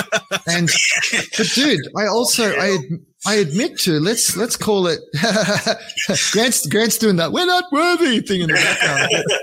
I I appreciate AK Interactive. That was Fernando. Fernando knew that he had to have a real sci-fi idiot to run that. So um I, I got to say that to be self deprecating. Sorry, that's my. We're still part. That, that's British Empire, Australia. I, I can't. I can't shake it, man. But that was really cool of him. Uh, Fernando was the only one who seemed appreciative of sci-fi being its own thing, and um, so I sincerely appreciate him for that. It's not just me. Uh, Fernando had a bit of a hand in that as well. And he, he chose well, didn't he? Come on. He did. He did. Man's a genius. I don't know what, is, what else to say. but wow, I'm so happy that, that, and you know, gosh, Grant, give me a heads up that people are saying nice things about me. I need to hear that. I'm fragile and weak. Just Uh, you know, we understand you have a very, very small back, and you need to be. It needs to be rubbed a lot. it's just there's not enough room for all the back pats to fit at once. So I, I need them. I need them spread out over, over, over a time period. But seriously, on, on that note though, the, having to work in secret for that long was, was killing me because I'd never, never gone through that before. So, um, I was used to spoiling everything on social media immediately for the dopamine hits. So yeah, that was hard. And then with working with people and so on, I was looking for the same thing. I needed to find a genuine love for sci-fi. And it's actually the case now. Is it okay to drop this bomb now, TJ? Because I, I guess I'm the publisher. I can do whatever the hell I want, right? But I was gonna say, hey, whoa. So, but I always feel that I need to, to get things right with people. But that, that's why I reached out to TJ early. So the Lunagans he mentioned, there's another project I think on the way in there as well. TJ's got at least two builds in the next Maschinen Krieger in English book wow. because, yeah, right? Yeah, congratulations. Uh, because I, f- I could feel that TJ was a- approaching it in the correct way. And TJ, I've not actually told you this either. Have I? I hope you didn't think I was just desperate for content because no, No. I've been, it's not like that at all. No, I, uh, there's a couple of people, I've, I've interviewed a couple of people and I'm not going ahead with them, not immediately anyway, because I could feel there was no love because they're fantastic modelers and they have love for their own work. That's cool. I, I respect that. But it was with working with other genre, I could feel that there was not a love for what it is. For Maschinen Krieger, it's not special. It's not, it's no different to any, any other thing. I think it's oh. very special. Well, we, we, we all know the truth, don't we? That's why I can say that. It's just, it's just best, isn't it? Come on. so, and it's real. It's real. Like I said, inventing the time machine was the, so everything else is real. But, uh, for, for representing that one quality, uh, that one properly, I feel a great responsibility to do it correctly, properly and with love. That's always been the, one of the guiding principles that they've done with their Japan publications. They're not just throwing anyone in. Um, you had to genuinely love the stuff. I probably didn't realize I was being screened for that at the time, but now I get it. It's one of the things about coming full circle with stuff, isn't it? In, in representing it, I needed to find folks who genuinely seem to love it, but also have their own take on it, which is, that's what I love. I, I'm sorry, this has all become a love fest for TJ today. So the, that's what I really appreciate about TJ's work is that he's appreciative of it. You can tell he knows that it's special, yet he brings a new and different approach to it. It's not necessarily different, but he's bringing his own career. He's built up all of these skills over all of these years and he's applying them in a thoughtful and respectful manner to the property. So he's perfect for this. Well, Um, I appreciate it. I, I agree with you 100% on that. And I'm sorry to cut you off, TJ, but you do have a, you can see the love for it. And you talked about it earlier when you were taking your phone and using it to translate the cards. I mean, no, most people wouldn't do that. Nerds like us would do that, but you know, we, we, Yeah. we do that. And, and, and I've been around this, this genre for a long time. oh gosh. Yeah. Yeah.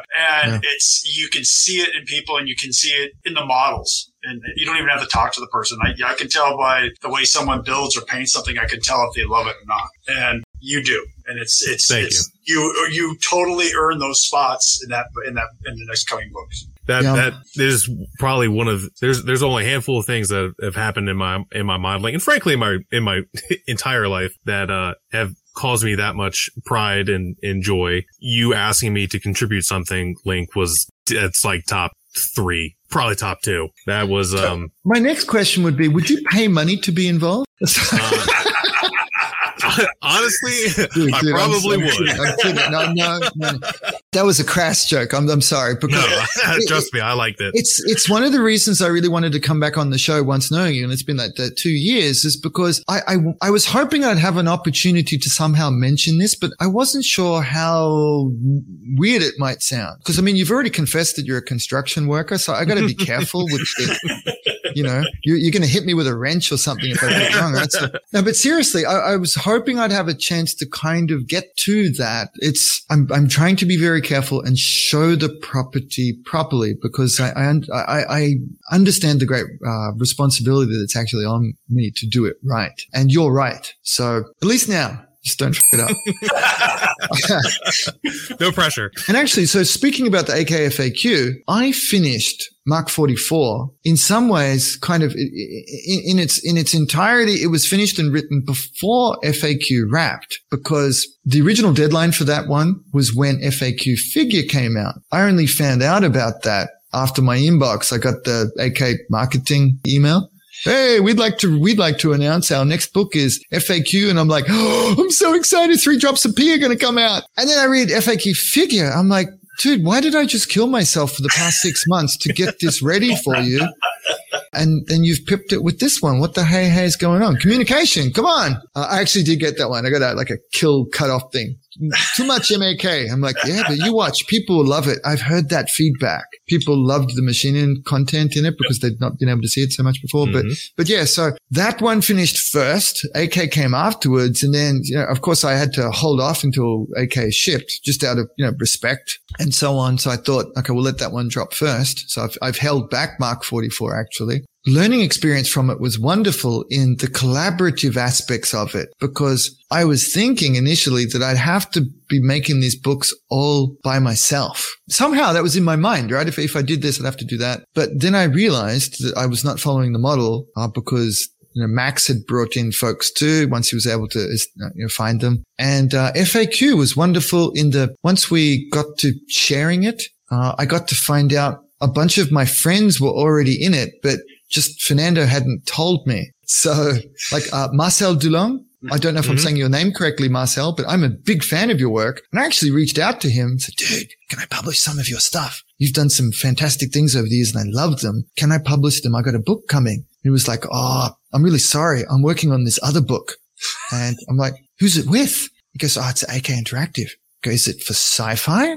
He goes, yeah. I said, what kind of subjects? Can you tell me them? He goes, okay, some is Maschinen Krieger, some of it's this. I go, dude, that's probably my book.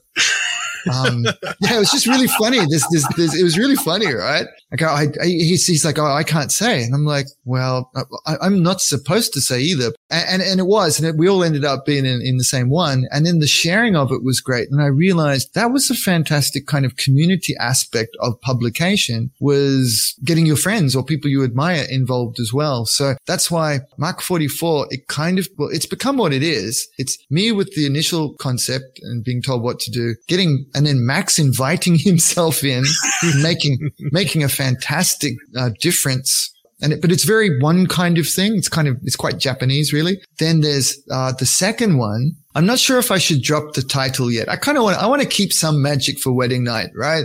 I, I, don't want to give all the milk away from the poor cow. So the second one, though, it has a, a couple more people. Uh, involved, which I just really enjoyed. It's great to see the differences. I thought that was important to bring to people too. The differences, not just one guy's version. All but right. it's been great. So, so that's why, yeah, that's why TJ, of course, he was like, uh, and I'm seeing his work going up and I'm like, dude, he's McLovin Mac.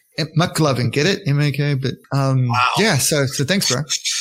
Yeah, I think, um, I think it was my Mark, my Mark 44 that probably got your attention, I think. Yes. Yes. Um, I know I had posted other, uh, cause I've been in your, your Facebook group for a while, at least three years, maybe even longer. Yeah. It was when you started pumping out things like this and you were getting involved with community things like the competitions and what have you and mm-hmm. sharing. It's like, man, this guy's on fire. He's great. What a great, I could tell you just had the best attitude.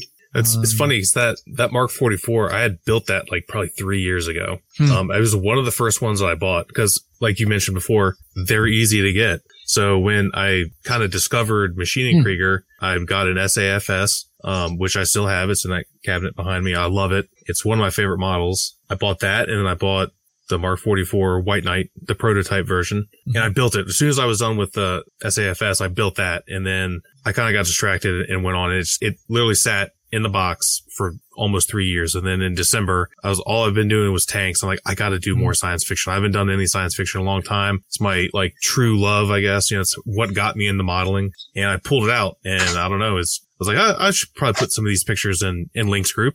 It's a lot of Maschinen Krieger. It's Maschinen Krieger. So I'll, I'll put some in there. I, I really like how it turned out. It's in that shelf back there too. I, I had there's so many great uh, versions have been sh- shared with me too. And based on yours, I was thinking if the Mark 44 Volume One is is not a world breaking failure, I wonder if a, a, a, second version featuring more more paint schemes and, and different aspects of it might be possible for the future. Well, that's, I think, one of the best parts about the hmm. Mark 44. I mean, you can literally do, I mean, you can do that with anything, but there's something about the design of the suit that just lends itself to mm. weirdness, right? Like uh, mine is like field gray, orange, and red. Colors that shouldn't work together, but mm. it, it doesn't matter because on, on the weird shapes and the bulbous shapes of this suit, it just kind of fits. Yeah. And, you know, yeah. uh, my, our friend Aaron. I love how it looks that, like war paint. Yeah. That's yeah. what it looks like to me. It's like the pilot went, yeah, show me and your it, war face, son. Yeah. And he's got all the, the orange and the red on it. I thought that was awesome. And, uh, I, I'm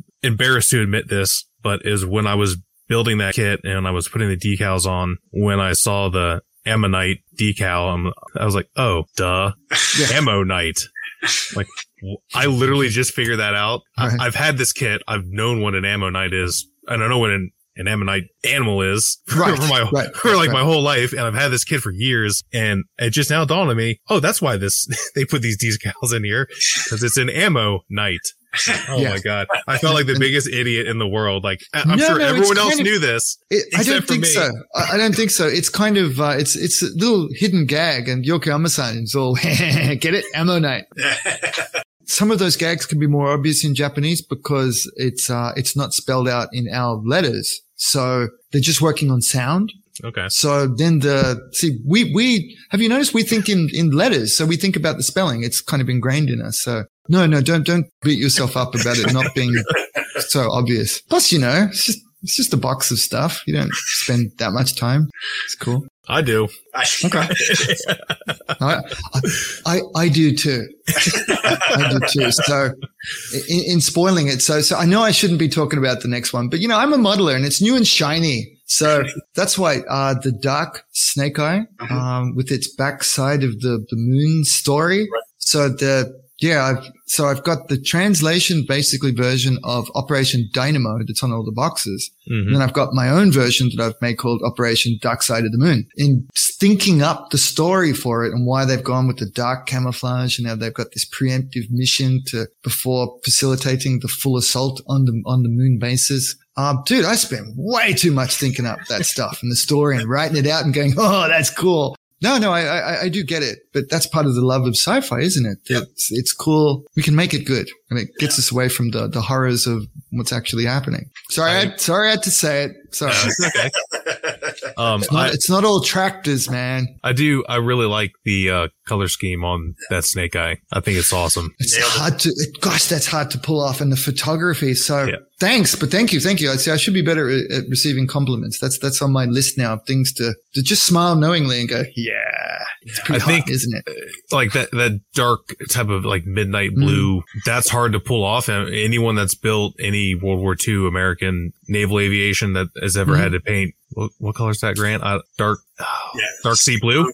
Dark sea blue. Yeah, dark sea blue. Anyone that's had to do that, I have not because I don't build airplanes. Uh, but anyone that's done that can probably attest that that's a hard color to work with because you can't, if you go too light, it's not, it's not dark it's no blue anymore. Dark navy blue. Yeah. yeah. yeah. It doesn't, it doesn't look right. And if you go too dark, it's like, oh, just paint it black. Yeah. Yeah. And it's, yeah. it's, it's hard to balance, you know, that weird color and, you know, something kind of tiny. And you need it to look stealth, yet be cool enough to look like a, a nifty model. Right. Uh, and it, and it needs a certain amount of sexiness too, doesn't it? Because like you said, uh, if we just wanted to spray it like stealth gray, stealth black, easy, technically, right? right? But having the, the sexiness of the blue, the retro coolness of the blue, that's hard to keep, isn't it? Right. Whilst also highlighting it and shading it at the same time. So yeah, I, I, like I'm reasonably happy I've had that image in my mind for, for some time. I think I'm about 90% close to what I want it to be. We talked about this. Good experiment. We talked about that color for a while. yeah. And when me and you talked about this on offline about this several times and you nailed it. I mean, when you talked to me about what would it look like coming in from a dark side from you know, if you look up, what do you see at night? You see dark. You don't see you don't see gray. You don't see white. You don't see, mm. you see, you, you see black. And if you're going to be doing a mission like this, as we both know, this is what you do. So, and you nailed it in that dark. I almost see it. I mean, I'm, my eyes are not as, as, as good as they used to, but I see a dark, dark, the dark blue, dark purplish in it. And Sure, it just sure. nails it. And it, it just, it just, to me, it, Thanks. yeah, it just nails it. But everyone, please buy the other book first.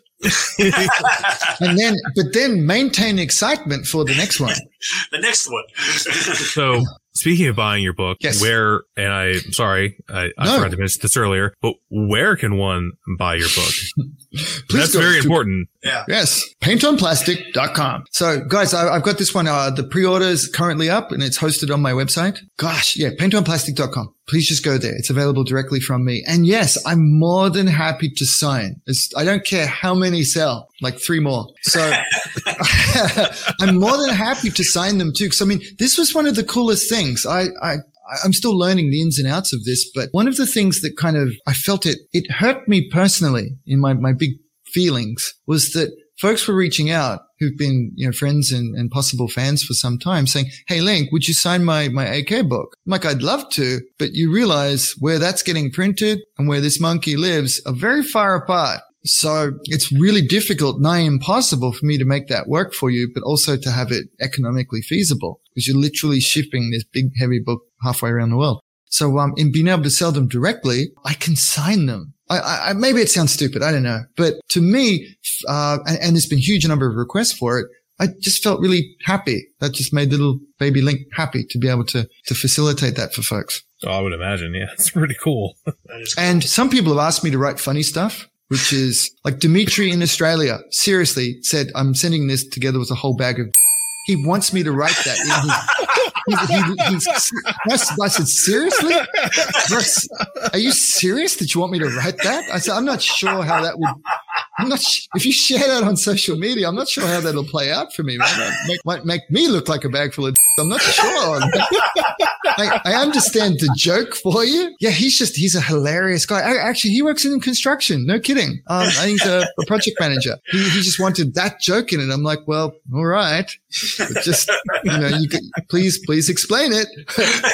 but yeah, so, so paintonplastic.com. Uh, it's available directly through me. On future publications, there's probably some things I need to get right. I may be able to get it distributed through things, but it's complicated and difficult. I, I- don't know that I've got the brain power to figure that thing out. So, uh, directly from me is probably just, I'll I'll keep it like that for now. Uh, It seems to be working okay. People seem to be reasonably happy with it. Just, Um, I'm sorry I'm so far away. The, the shipping, Yeah. I need to figure out better options for that. That's something I will definitely improve for the second book is the shipping stuff. I, I can't, the shipping's just a beast now. Yeah, I mean that's it. Doesn't matter where you're shipping from. yeah. Yeah. Truthfully, it's gonna be miserable And- no matter what. And we don't get that money. You're kind of holding it and then you have to give it to someone else immediately. Yeah. Yeah. They, they take that and they don't even say thank you. And And when um when do you expect it to be Yes. released? So, uh, please be kind. Realize you've listened to me now, rant for an hour and a half. You know I'm an idiot. So the physical one will be shipping planned for August, but Okay. quite a few things need to tumble into place. It's, so this is the first time for me to be way out on this end of it. I've done everything up to the, the handing off the content and, and layouts and everything before. Man, now this end of it is, is new to me. So many fails will ensue. So please forgive. But yeah, planning on shipping August. Uh, excellent question. Thank you very much, TJ, for thinking of that one. Uh, it's available directly from me on paintonplastic.com. Just send me a note if you'd also like a, uh, a signed ruined version. And uh, I'm more than happy to do that too. Awesome. So yeah, um, anyone out there listening, if you have even the slightest interest in Maschinen Krieger or you love Maschinen Krieger, uh, please go get that book. It's going to be great. You can see some of the pictures, uh, that link is posted of some of the pages so you know what you're getting and it looks fantastic. And plus you've listened to us talk about it. Hmm. And I would just like to thank you, Link, for coming on for the second time and hopefully not the last time. It was really fun. I enjoyed it. And I know we mentioned this the, the first time, the second first time that we tried to do this interview. Uh, this, this is the first time with video. The last time you were here, we didn't do video. So it's been good to be able to see you and interact. And yeah. And of course, Grant, thank you for hopping on and making my job way easier. I, I'd just like to say also that Link, uh, you need to advertise your Patreon page. so I, I'm I'm gonna try. I'm gonna upgrade things, guys. So Okay. um, I realize see five years of Patreon has made it difficult to find some of the, the the great content in there. So I'm going to be upgrading. That's why I just need one point to to send folks to. So paintonplastic.com, the website. I'm going to update and host a bunch of the course material. And uh, have it accessible there through the website as well. But Grant, thank you, thank you. So Grant has been a supporter. Uh, you're both supporters. Thank you both very much. But Grant has been doing it longer, so he's better. I But really, thank you very much, guys. fully can I, concede that. I imagine, I imagine it's getting harder and harder to find the back stuff. So I'm going to redo that and to make it more valuable and accessible for you. Thanks, Grant. Thank you for Yeah, mentioning that. One comment real quick on the Yeah. stuff you're trying to pull forward. You have the three or five sections on how to improve a SAFS kit. Yeah, yeah. Do that, push that forward. That's it's it's probably I love that one the most one of the one of the most because it tells us how to make the kits right way. You see what I mean? That they're getting lost after Yeah. five years. I've been Yeah. making all of this stuff, but yeah, it's getting really hard to find because I've got, uh, I got, I had a really good series on making that yellow one that's in the FAQ, the, um, the Orc Flyer. Yeah. But man, how else can people know that it exists? Exactly. Um, yeah. So, so I'm, I'm going to get to work on that. So guys, just if you want to see my stuff, have a bit of a laugh, get cool content, paintonplastic.com. I'm going to try to make it better for you. Awesome. And, and Well, thanks, and thanks a bunch for having me back on the show, DJ. I, uh, I of course. made made my day, man. You guys were so awesome.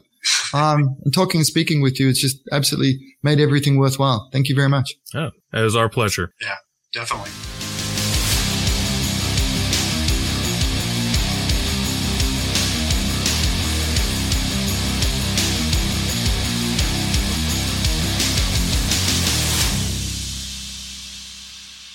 All right, that was an excellent interview. Link is such a character and such a talented individual. I really enjoyed it. Super disappointed I didn't get to sit in on it. So I am excited for his new book, excited for more content coming from him. He's very creative and a super nice guy. So we just want to thank you again, Link, for taking the time to talk to us. And now I'm going to kick it over to Grant to talk about some group build. So, how is your Sherman Lee group build coming along? Very well. Because I- I, I have three of the entrances. yes, you like are leading everybody. And first of all, I love your grant. I just, I don't know why. It just it screams my name. Uh, for myself, I, uh, I really do. I've, I'm doing a M1 Israeli Super Sherman. I talked to TJ about this a couple weeks ago, but I accidentally threw away the turret. Um, but a buddy of mine actually had a turret and I actually grabbed it painted it, got it uh, textured up, and I, I'm pretty much done. And probably get some uh, toner or some uh, primer on it this weekend, hopefully, and it'll be ready to go. It's an early 50s version with the front box still on it. Very little stowage gear on them. A lot of just plain old OD Sherman with a lot of dust, and that's what's going to look like. How about you, Scott? Working on the uh, again another Israeli subject. Mine's an M10 with the uh, French SA50 cannon. It's coming along really, really good. Um, starting to look like I'll have it done, so that's good. A little bit of pressure, but uh, reserve unit vehicle, not a lot of weathering. Never saw any action, but like you said, uh, U.S. olive drab green and lots of dust. Well, that's great, great. TJ, how's yours coming along? I have only done the one. I had two others on the list, but they're not going to happen. But more importantly, as of now, and I think this is as up to date as, as I can make it. There are 28 models done for the group build. I feel Nice. like there's more, but I don't think my list is 100% up to date. Some of the really recent ones were Matthew Johnston's ARV three, which is really sweet. It's got the crane up, which is Yeah. pretty badass. Peter Fizlowski finished his finally. He was limping along there for a while, but it was getting better and better. And it is on the way to JB's house right now. That looks terrifying. Fingers crossed it's going to make it in reasonable condition. oh, uh, we only saw one part of how he was going to ship it. I hope there was more because it looks like it's going to go for a wild ride um, on the plane ride over here. Yeah, Uh, I actually got a tracking notification update today, and it looks like it's delayed a little bit, but should be here next week. So fingers crossed. Nice. Pray to the plastic gods. Wow, that's great. 28. That's that's big. That's I mean, if it only it's 28, that's still big. If you got more, man, that's going to we're going to have a huge display. I feel like that there's more, um, but I'm not 100% sure. I, I know Matt McDougal is getting really close for his ridiculous Mhm. T10 mine exploder. um, so I know that one's going to make it. He's already got two others done as well. Wow. Um, and Robbie, uh, Knopfs is getting really close. His, I think tank is done. He's building a little base for it, which is, is not necessary, but it'll look cool because it's, you know, he's got a whitewash Sherman. So he's kind of done. So I guess you could kind of count that as like 29. And I feel like there's a couple more that I'm missing. Another thing I want to shout out to is, uh, Jeremy Moore is got in for A2 and, uh, it's in that really sweet stage where it's like not painted, but it's got all this, you know, the metal barrel and It's naked. the we- the Beautiful. weld beads. Oh, and it's he's such a good builder, and it's so good. That is such a beautiful, uh, just like that. It's so beautiful. I love it when a you know naked look is just so beautiful. Well- and it's got you know, turn brass all over it. It looks Yeah. really nice. TJ, I, I was just thinking. I don't know if your list has the subgroup. Did you did you include those? It's it's the Mayberry build. Yeah, yeah. You know what? Oh no, you know what? I don't have a grant anymore. I s- sent it to, Oh, um, see, I sent it to someone. I can't remember who I sent it to. I know I feel bad, but yeah, or I would build a grant everybody should. and then Yeah. copy Ivan because he likes it so much. oh, I just exactly like Ivan. No. T- Nope. TJ, seriously, I, I you should get that M4 A1. A1. I mean, it's just it's beautiful. I'd love to love to see that as part of the display. Yeah, um, I don't know. I kind of want to enter it because I don't have a Sherman that I really want to enter in the other, like the main category. Because I have the one that I did a couple years ago, but it's not up. It's not up to snuff. Um, this one I think is pretty good, even though a cat broke it. Um, I don't know. I that's if I even finish it. I I I feel like I I will, but who knows? We'll see. Hey Scott, you bring up a good point. I, I just want to thank all of the group participants as well. You know, entering in the group, you know, you're throwing it in. You could enter it in the regular category Yeah. and go alone, and you know, win at nationals, and and that's really cool and important. So we really appreciate, you know, it, it is a sacrifice a little bit being part of the team, and we we truly appreciate that, and we hope we hope that we come out. Uh, but you know, the the most important thing I think is the display itself. I think it's really going to be cool. I'm excited, honestly humbled and honored that we have people from overseas as far as Hungary, you know, sending us stuff, Germany, the UK. It's, uh, it's beyond, it's beyond cool. And, and people like Matt, Ivan and others with multiple entries in the group build only make it cooler. So thank you all for your dedication. It's, it's certainly not missed. And, and we're definitely going to do something special for your guys. We're, we're still sorting that out, but rest assured you will be recognized. Yeah, I can't agree with you more, JB. Uh, that's great news, and it's- it's so neat to see, and you know the new guy here, and it's it's so neat to see so many people reaching out. And the page, the the group page build is just phenomenal. Some of the works on there. The new one, uh, I can't remember the the name TJ, but the M32 recovery vehicle with the Sherman turret without the gun on it, and the gun mount is open. That is such a great build. I love that one a lot. That's such a neat, Yeah. neat. I, I'm gonna just echo what what John said. I mean, the fact that there's people like on the literal other side of the world, like, yeah, I'm gonna send you this model I built, and no biggie. You know, and anyone knows it's not cheap to send stuff overseas, and the people are willing to do it. And that, I mean, who even cares if we win anything? That alone is is that's the prize, in my opinion. Yeah, it's a great community effort for sure. But I mean, you know, all joking aside, getting to see all these models together on the same table. I mean, you know, Matt really went above and beyond, you know, designing essentially his own kit for the T10, the artistry of, of a lot of the builds that we've talked about, you know, um, getting to see the Mayberry in person. We're pretty confident we're going to have Patrick Peralez's uh, Easy 8 on display as part of that. So, I mean, it's definitely going to be something that people are going to want to check out and it's going to be awesome seeing them all together. Definitely. I mean, I can't really wait to see. I mean, yeah, it's going to be great. I just, it's going to be great. How about you, uh, Ivan? Besides the uh, Mayberry, what else are you bringing? right, uh, so I'm bringing the M10, the Russian Lend-Lease M3, and the M3 Grant, which is now unnamed. I'm, al- I'm al- I'm also planning on bringing the little Takom M114, Das Werk King Tiger, and the A4 Skyhawk for the geeks. And then any more than that, I think might be a bit of a push considering it's mm. halfway across the planet. But the Yeah. A4 is being brought in pieces. I'm not risking transporting a built aircraft with all the landing gear, the uh, mm. the drop tanks, and that is n- no way. I'm going to assemble that once I'm over there.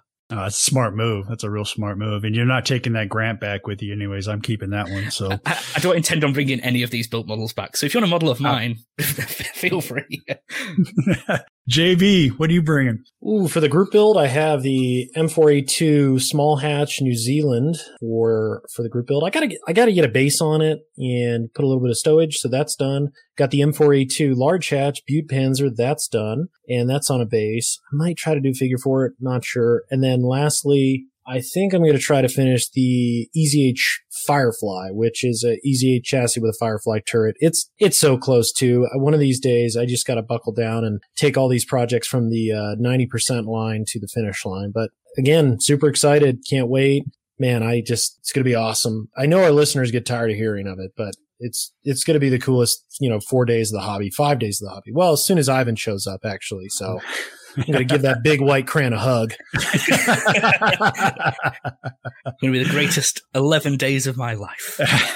that's great. That's great. And Doug, what are you bringing for the build? Well, I mentioned it before. I'm wrapping up the. It's the Tamiya M4A3. M4A3. I've made no no uh, qualms about the fact that I'm not an armor guy. So it's the Sherman EZ8 by Tamiya 35th scale. I I'd started it a while back and I hadn't finished it, and I was just not enjoying these these grants. All I, I'd look at them and I'd just think. I don't want to work on models today. I mean, it literally pushed me out of the model room. So I finally just decided I'm going to do something that, that I enjoy, that I know I can do. And so I'm, I'm wrapping that one up in the next couple weeks. It's just a, it's just a plain Jane. I'll probably add some stowage to it because I've got it. I mean, I've got plenty of that uh, value gear store at stowage. So I'll add some. Just to enjoy, uh, building a tank.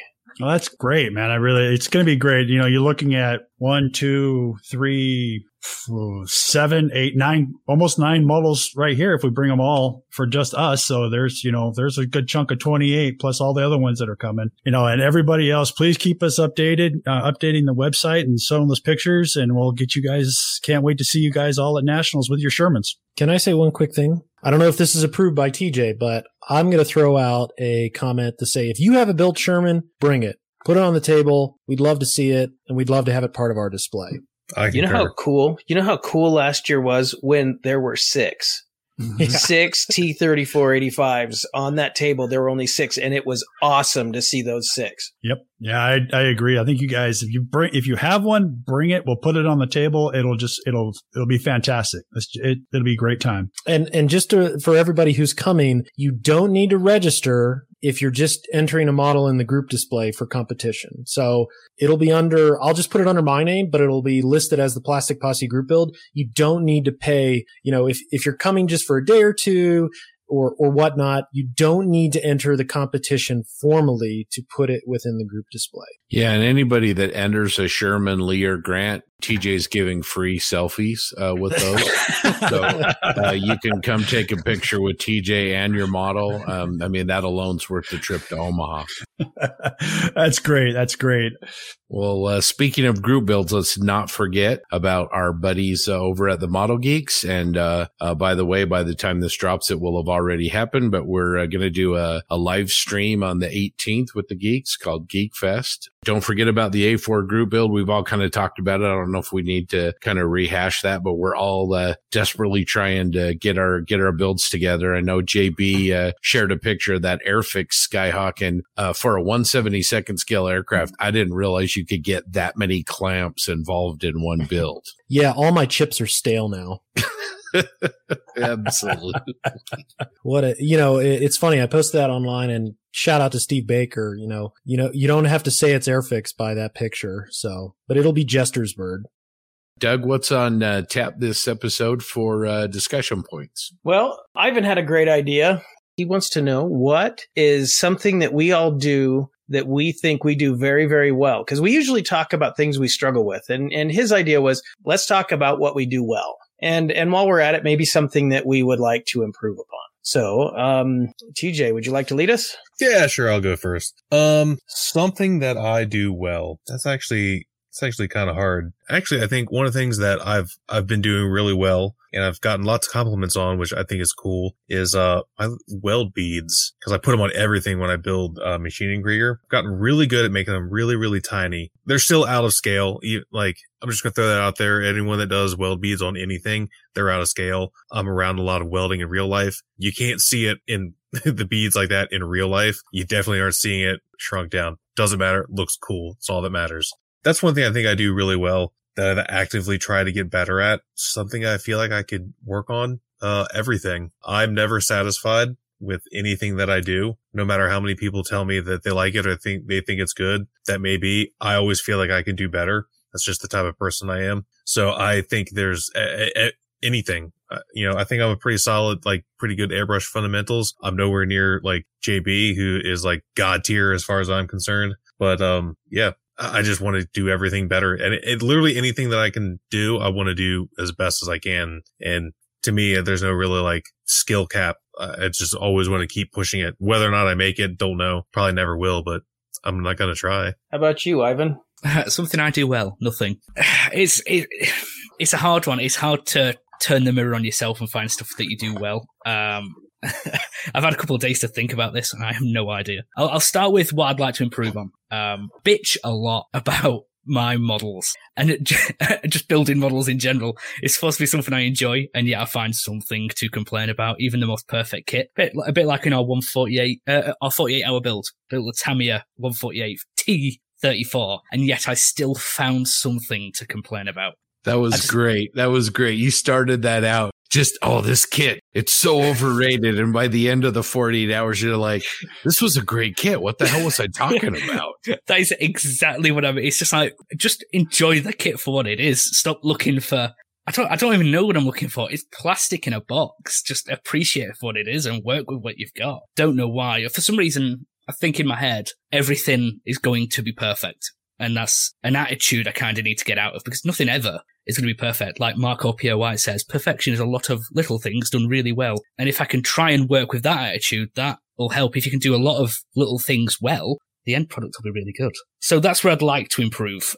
Things I do well. I'd like, I'd like to think my painting is something I do well, especially if it comes to like modulation or highlighting, but that also comes in with oils. So making a model look interesting. I'll go with that, making a model look more dimensional and interesting. That, that's what I'm going with. That's what I think anyway. The 1914 ambulance, which is blue, that was quite a hard colour to make stand out. So I'm, I'm going with that, making paint schemes pop. I'd agree with that. That ambulance is a great, great build. But yeah, your paint work is really great. And something else you're good at, you don't give yourself enough credit for. You, you tend to kind of, when you're thinking of a way to do your subject like the Mayberry, you tend to just sort of pull it out of your head and you, you have visualization of what you want to do when you're freelancing and you're really good at that. That's actually something I really wish I was good at, but you're really good at that visualization and execution. Thank you very much. All right, Grant, tell us about what you do really well. Well, like everybody said so far, this is a this is a hard question. I'm I'm kind of like most of us. Uh, I'm a little hard on myself, I guess. Uh, I'm going to start with what I want to improve on first. Like Ivan, I'd like to improve my overall basic modeling skill set. I, I, I tend to rush a little bit sometimes, which can make me make mistakes because I want to make that perfect model like a Mike Rinaldi or a night shift and I want it, I want it to be like that. And when I, I, I start to rush and I think it's just a, an issue I have. So I, I want to work on slowing down and having better control of what I'm working on, um, and how I'm working on it, you know, and I think by you looking at those models and you're seeing just snippets of time and you have to remember that these guys are building these models over a week or two weeks and stuff. It's not happening right there when they're just doing it. So, um, and that's what I have to work on. I think that's the, the biggest thing. What do I think I do good? I, I, I think I'm really pretty good at mixing color uh, on figures. I do a lot of Warhammer smaller scale stuff. So I think I'm pretty good at, you know, the color wheel and bringing colors together and making it look more realistic in depth. So I think that's probably my best thing I can do right now. But that's about it. I think that's about what I can do best. I'm going to add to that though. You know, Grant, what stuck out to me when you visited for Commies Fest, and I'm sure everybody on the line who saw it can agree that your presentation, every one of your pieces was extremely professional in a sense where, you know, you're pulling it out of your Pelican case, which I thought you had an RPG to start with. Um, but it was cool to see your little, your little vignettes. But, uh, you know, you talk about your Warhammer figures, even the LVT that you brought.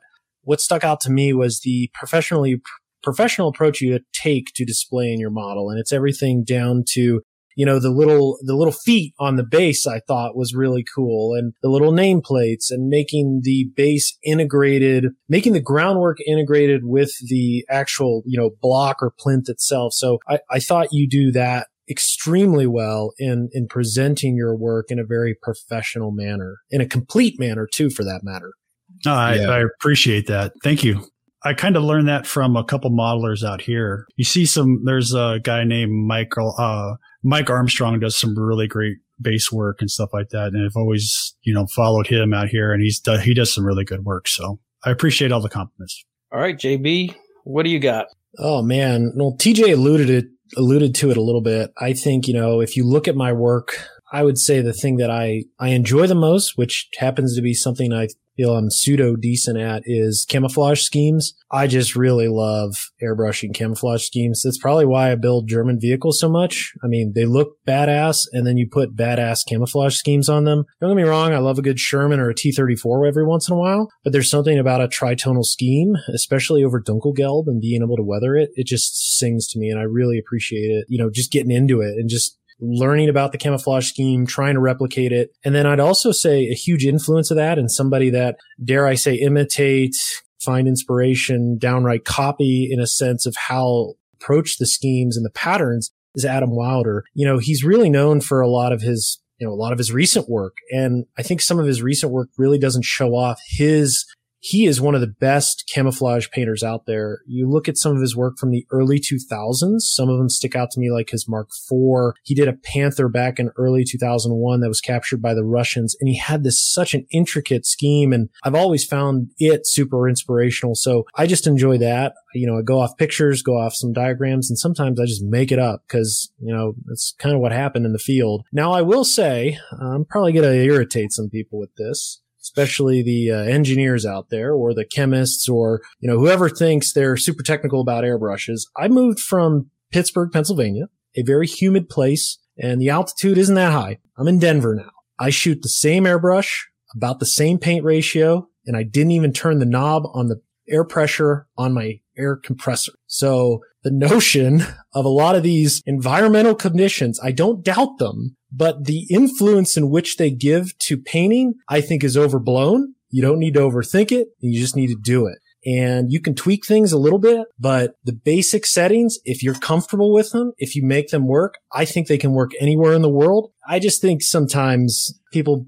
I don't know, don't, don't overthink it. You know, roll with it. Do the, it, honestly, and with airbrushing, it's all about feel. If you're feeling good, if the brush is working well, just go with it and you can fix anything. So at the end of the day, I think that's one thing I would say I excel at, but there are a lot of things I don't. I'm looking around the room, the virtual room here, and I admire each one of you uh, in the skill set you bring to modeling that I would love to replicate one day. You know, Doug's imaginative, uh, you know, finishes like I loved. You know, I'm pretty sure you showed an A-wing, your your sci-fi stuff awesome finish. Love the weathering. Ivan, the way you present material and you know, you know vignette. One of them sticks out the most to me is the uh, was it the T60 light tank or something with the crane? You did modulation on that. Oh, love that. Grant, your little it was the dude in like the orange robe, I thought, and the way you blended the colors on him, I was like, God he's good. Yeah, that's Sucks. a that's a Genestealer. Yeah. Jeez. I'm like, he pulls it out on my dining room table. I'm like, I just had lunch. I'm sick now. and then we got TJ just blowing up the chat with all these busts, especially, you know, old man Boba. The, the lighting technique you did in there, you know, that's another thing I would love to improve and think I, I can definitely improve on is figure modeling. And you're certainly inspiration for that. And I've saved the best for last. Uh, you know, big Scotty G over here, you know, his, his slave one is, uh, you know, downright badass. And I harken back to the conversation we had multiple occasions before the Vegas Nationals. And I don't know, I'm going to bring anything and uh, nothing's that good. I don't know. And uh, maybe I'll touch something up. And then he takes it to the show and beats ass with it. So Scott, you know, you are, uh, you do a lot of stuff well too. And your M10 is no exception to that. So I don't know where we're going with this conversation, but I wanted to highlight, you know, everything that I admire that I think my co-hosts do well that I would love to bring into my toolbox. I mean, JB, like your paintwork, you, you know you're good when Night Shift himself gives you a Damn it, I was going to say that. You stole that Sorry, from me. I had to get in there quick because I was like, someone's going to mention this. When when you get a specific name drop, you know you've you, you've made it. You're top. You're top shelf. Yeah, and if TJ's the bus master and he is, uh, T, uh, JB's definitely the tricolor master. I mean, that, that, uh, T3485 with the tricolor, was it, was it Angola or who, who, who was Yemen. it, JB? Yemen. Oh my gosh, dude. Just, Tight. Yeah. It's basically a Wehrmacht vehicle in the Middle East. So, I mean, I was, I'm down for it. Yeah. I remember, JB, I remember your Brummbär from 2018. You took the Nationals in Phoenix. That Mm. cam, that camo was phenomenal. And the base you had it on, it was just perfect. That, yeah, you're, you're, you're okay. I'm going to give you that. Yeah, you're okay. J, JB sold like a thousand sets of those circular masks when he published that build. I mean, the, Oh, I think it was DN masks that made those. They're like, man, why do we keep selling out of these? What's going on? So I will say DN models was super cool. I actually reached out to them because I got inspired by Rinaldi's dot scheme. And I reached out to them and I said, Hey, you know, I love this dot pattern, but you make them in squares. Can you just do them in random patterns? It's so much easier to do it that way. And he created it. And again, he said they did really well. I'm like, awesome. Cause I love your stuff. So if you need any vinyl mass, definitely check out DN models. Awesome. Hey Scott, tell us about your your strengths and weaknesses. Yeah, I want to get back to this because I think uh, this is a topic. I, it's a great, great topic, um, and it's something that we want to hear from our listeners on as well. But I'm going to kind of build on what we've been talking about and say, like, one of the things sincerely that I'm really good at is surrounding myself with people that are that are literally better than I am, and and uh, the way that you guys see color. I mean, TJ and Grant in the last few weeks have done purple pieces, and I'm not a purple guy, but both of these pieces are incredible. And you know, JB, your tricolor, and Doug, the way you do your your Star Wars models are just incredible. And Ivan, that that Ford ambulance will always be one of my top top models. I mean, just just amazing. So you guys are are are really terrific, and you help inspire and push me. So as far as what I'd what I'd like to get better at, it's it's seeing a game plan, like like being better at project management and staying focused, and and seeing what in a project I want to do, and then executing at it. If I if I could pick any skill, that's what it would be because I tend to just derail myself all the time. Um, don't always stay on track. As far as what I'm good at, I think I'm I'm good at airbrush technique. I mean, I'm not I'm not JB, but it's something that I feel pretty comfortable with. And what I, you know, again, if I'm sort of picking finalists for what I'd like to do better, you know, um, hand painting. I mean, I I realized the other day that I I I hardly ever use a paintbrush for anything. I just I just airbrush anything, and and it's a skill I'd like to develop. Be like TJ someday. I, I was thinking about it and, and I, I can handle an airbrush pretty well. I'm pretty good at, at layering paint. That's how my Star Wars models, I think, turn out as good as they do. First, I, it, with the Star Wars thing, especially, I, I mix my own colors. I'm using mostly Tamiya and just, just making what I want it to be. And I think they usually turn out really, really well. And, and I layer those every, every, every uh, starship has a gray, uh, you know, probably five or six gray coats on them to get the look that I want. So I, I think I'm pretty dang good at, at making those pop the way they should. What I'd like to get better at is is doing the same thing on other subjects, especially armor, because I uh, and and like more high vis kind of aircraft. I think I can do the same. The same idea works well on a low vis Navy aircraft as as my Star Wars things. That's what I'm doing on that Skyhawk I'm building. But I I'm just trying to learn how to how to move that into other subjects. That's how I how I'm approaching it. It's the same thing, uh, good and bad. I'm good at it, but I'm I don't think I'm great at it in other in certain subjects. So that's that's how I where I'm at. Anyway, Doug, great topic, and hopefully, um, all of our listeners have enjoyed it, and they'll they'll write in with what they're good at and what uh, what they want to get better at. Uh, thanks for join- joining us for episode 48. Be sure to just listen again in two weeks. Ivan, I believe, is going to lead us in a rousing discussion of the upcoming Nats. Uh, it's just a month away. Anyway, uh, I've got to do something here, guys, and I got to warn you. My grandkids are upstairs, and if I wake them up, then Grandpa's in charge. Y'all, take care, be safe, and most of all, build models. Yay! Oh, God. So subdued. That was good.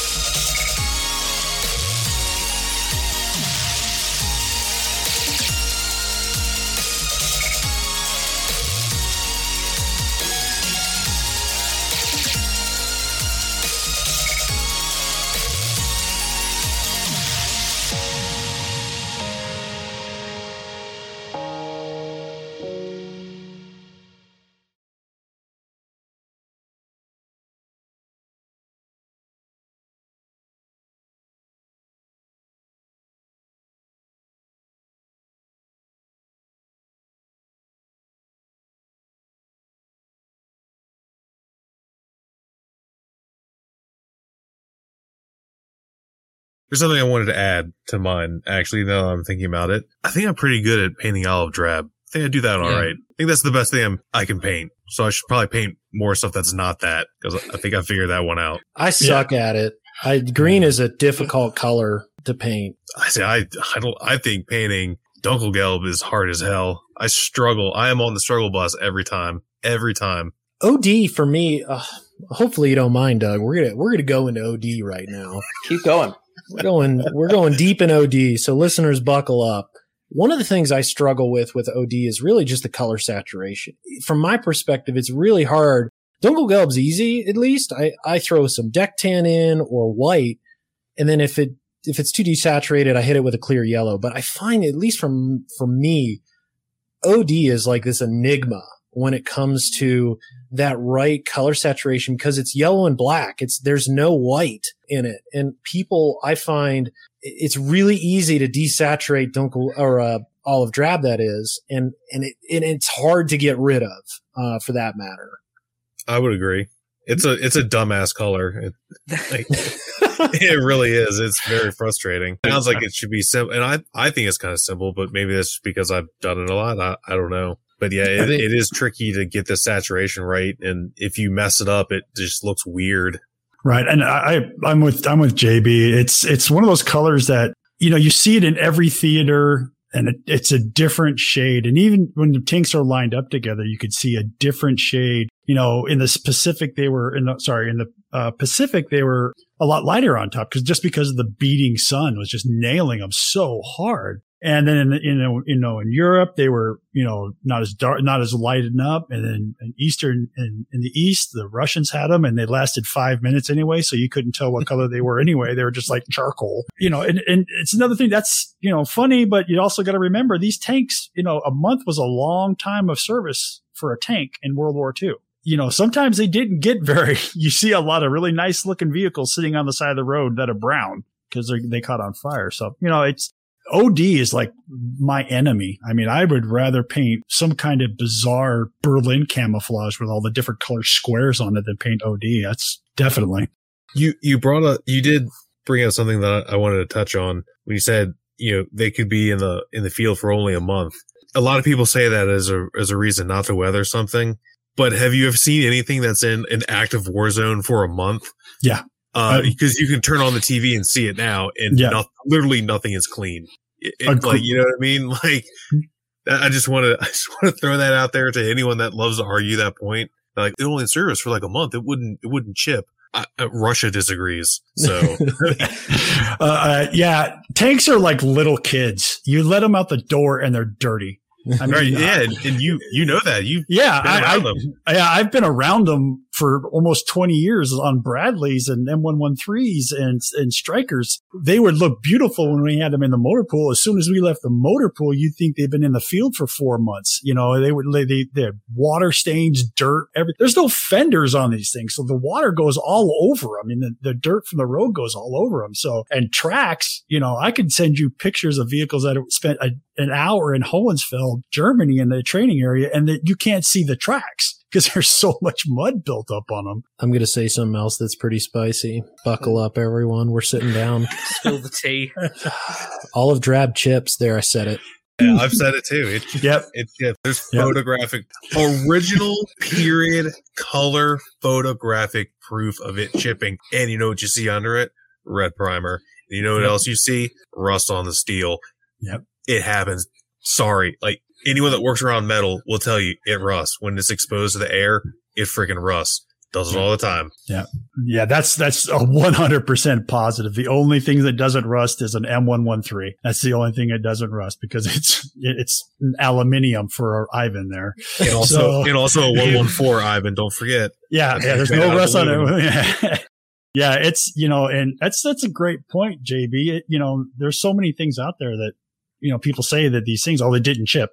Yes, they did. Everything chips. I don't care what it is. I mean, even NATO colored schemes, they chip. The, and I remember going to the motor pool in, in Germany and buying Krylon paint and black, green, and tan after the field problem to spray over where the, the car paint had fell off of our vehicles. Mm-hmm. So our first sergeant wouldn't yell at us because our vehicles had silver on them. So, you know, it, it chips. Yeah. I, I have pictures, uh, when I was in Kabul, I have a Romanian armored car and it, then they straight up went out and they bought neon green Krylon to spot touch up all of the chip paint areas. And you could even see the CARC tan underneath. It's a vehicle that I've wanted to build for a long time just because no one would believe it. Uh, it's, it's really crazy how beat these things get. And, you know, just keep an open mind. I think it just goes back to that. You know, anything's possible in a war zone. And as TJ mentioned, for the, the Ukraine situation is a tragedy, but you know, the, the vehicle pictures there are pretty astounding. I know I certainly have a lot saved.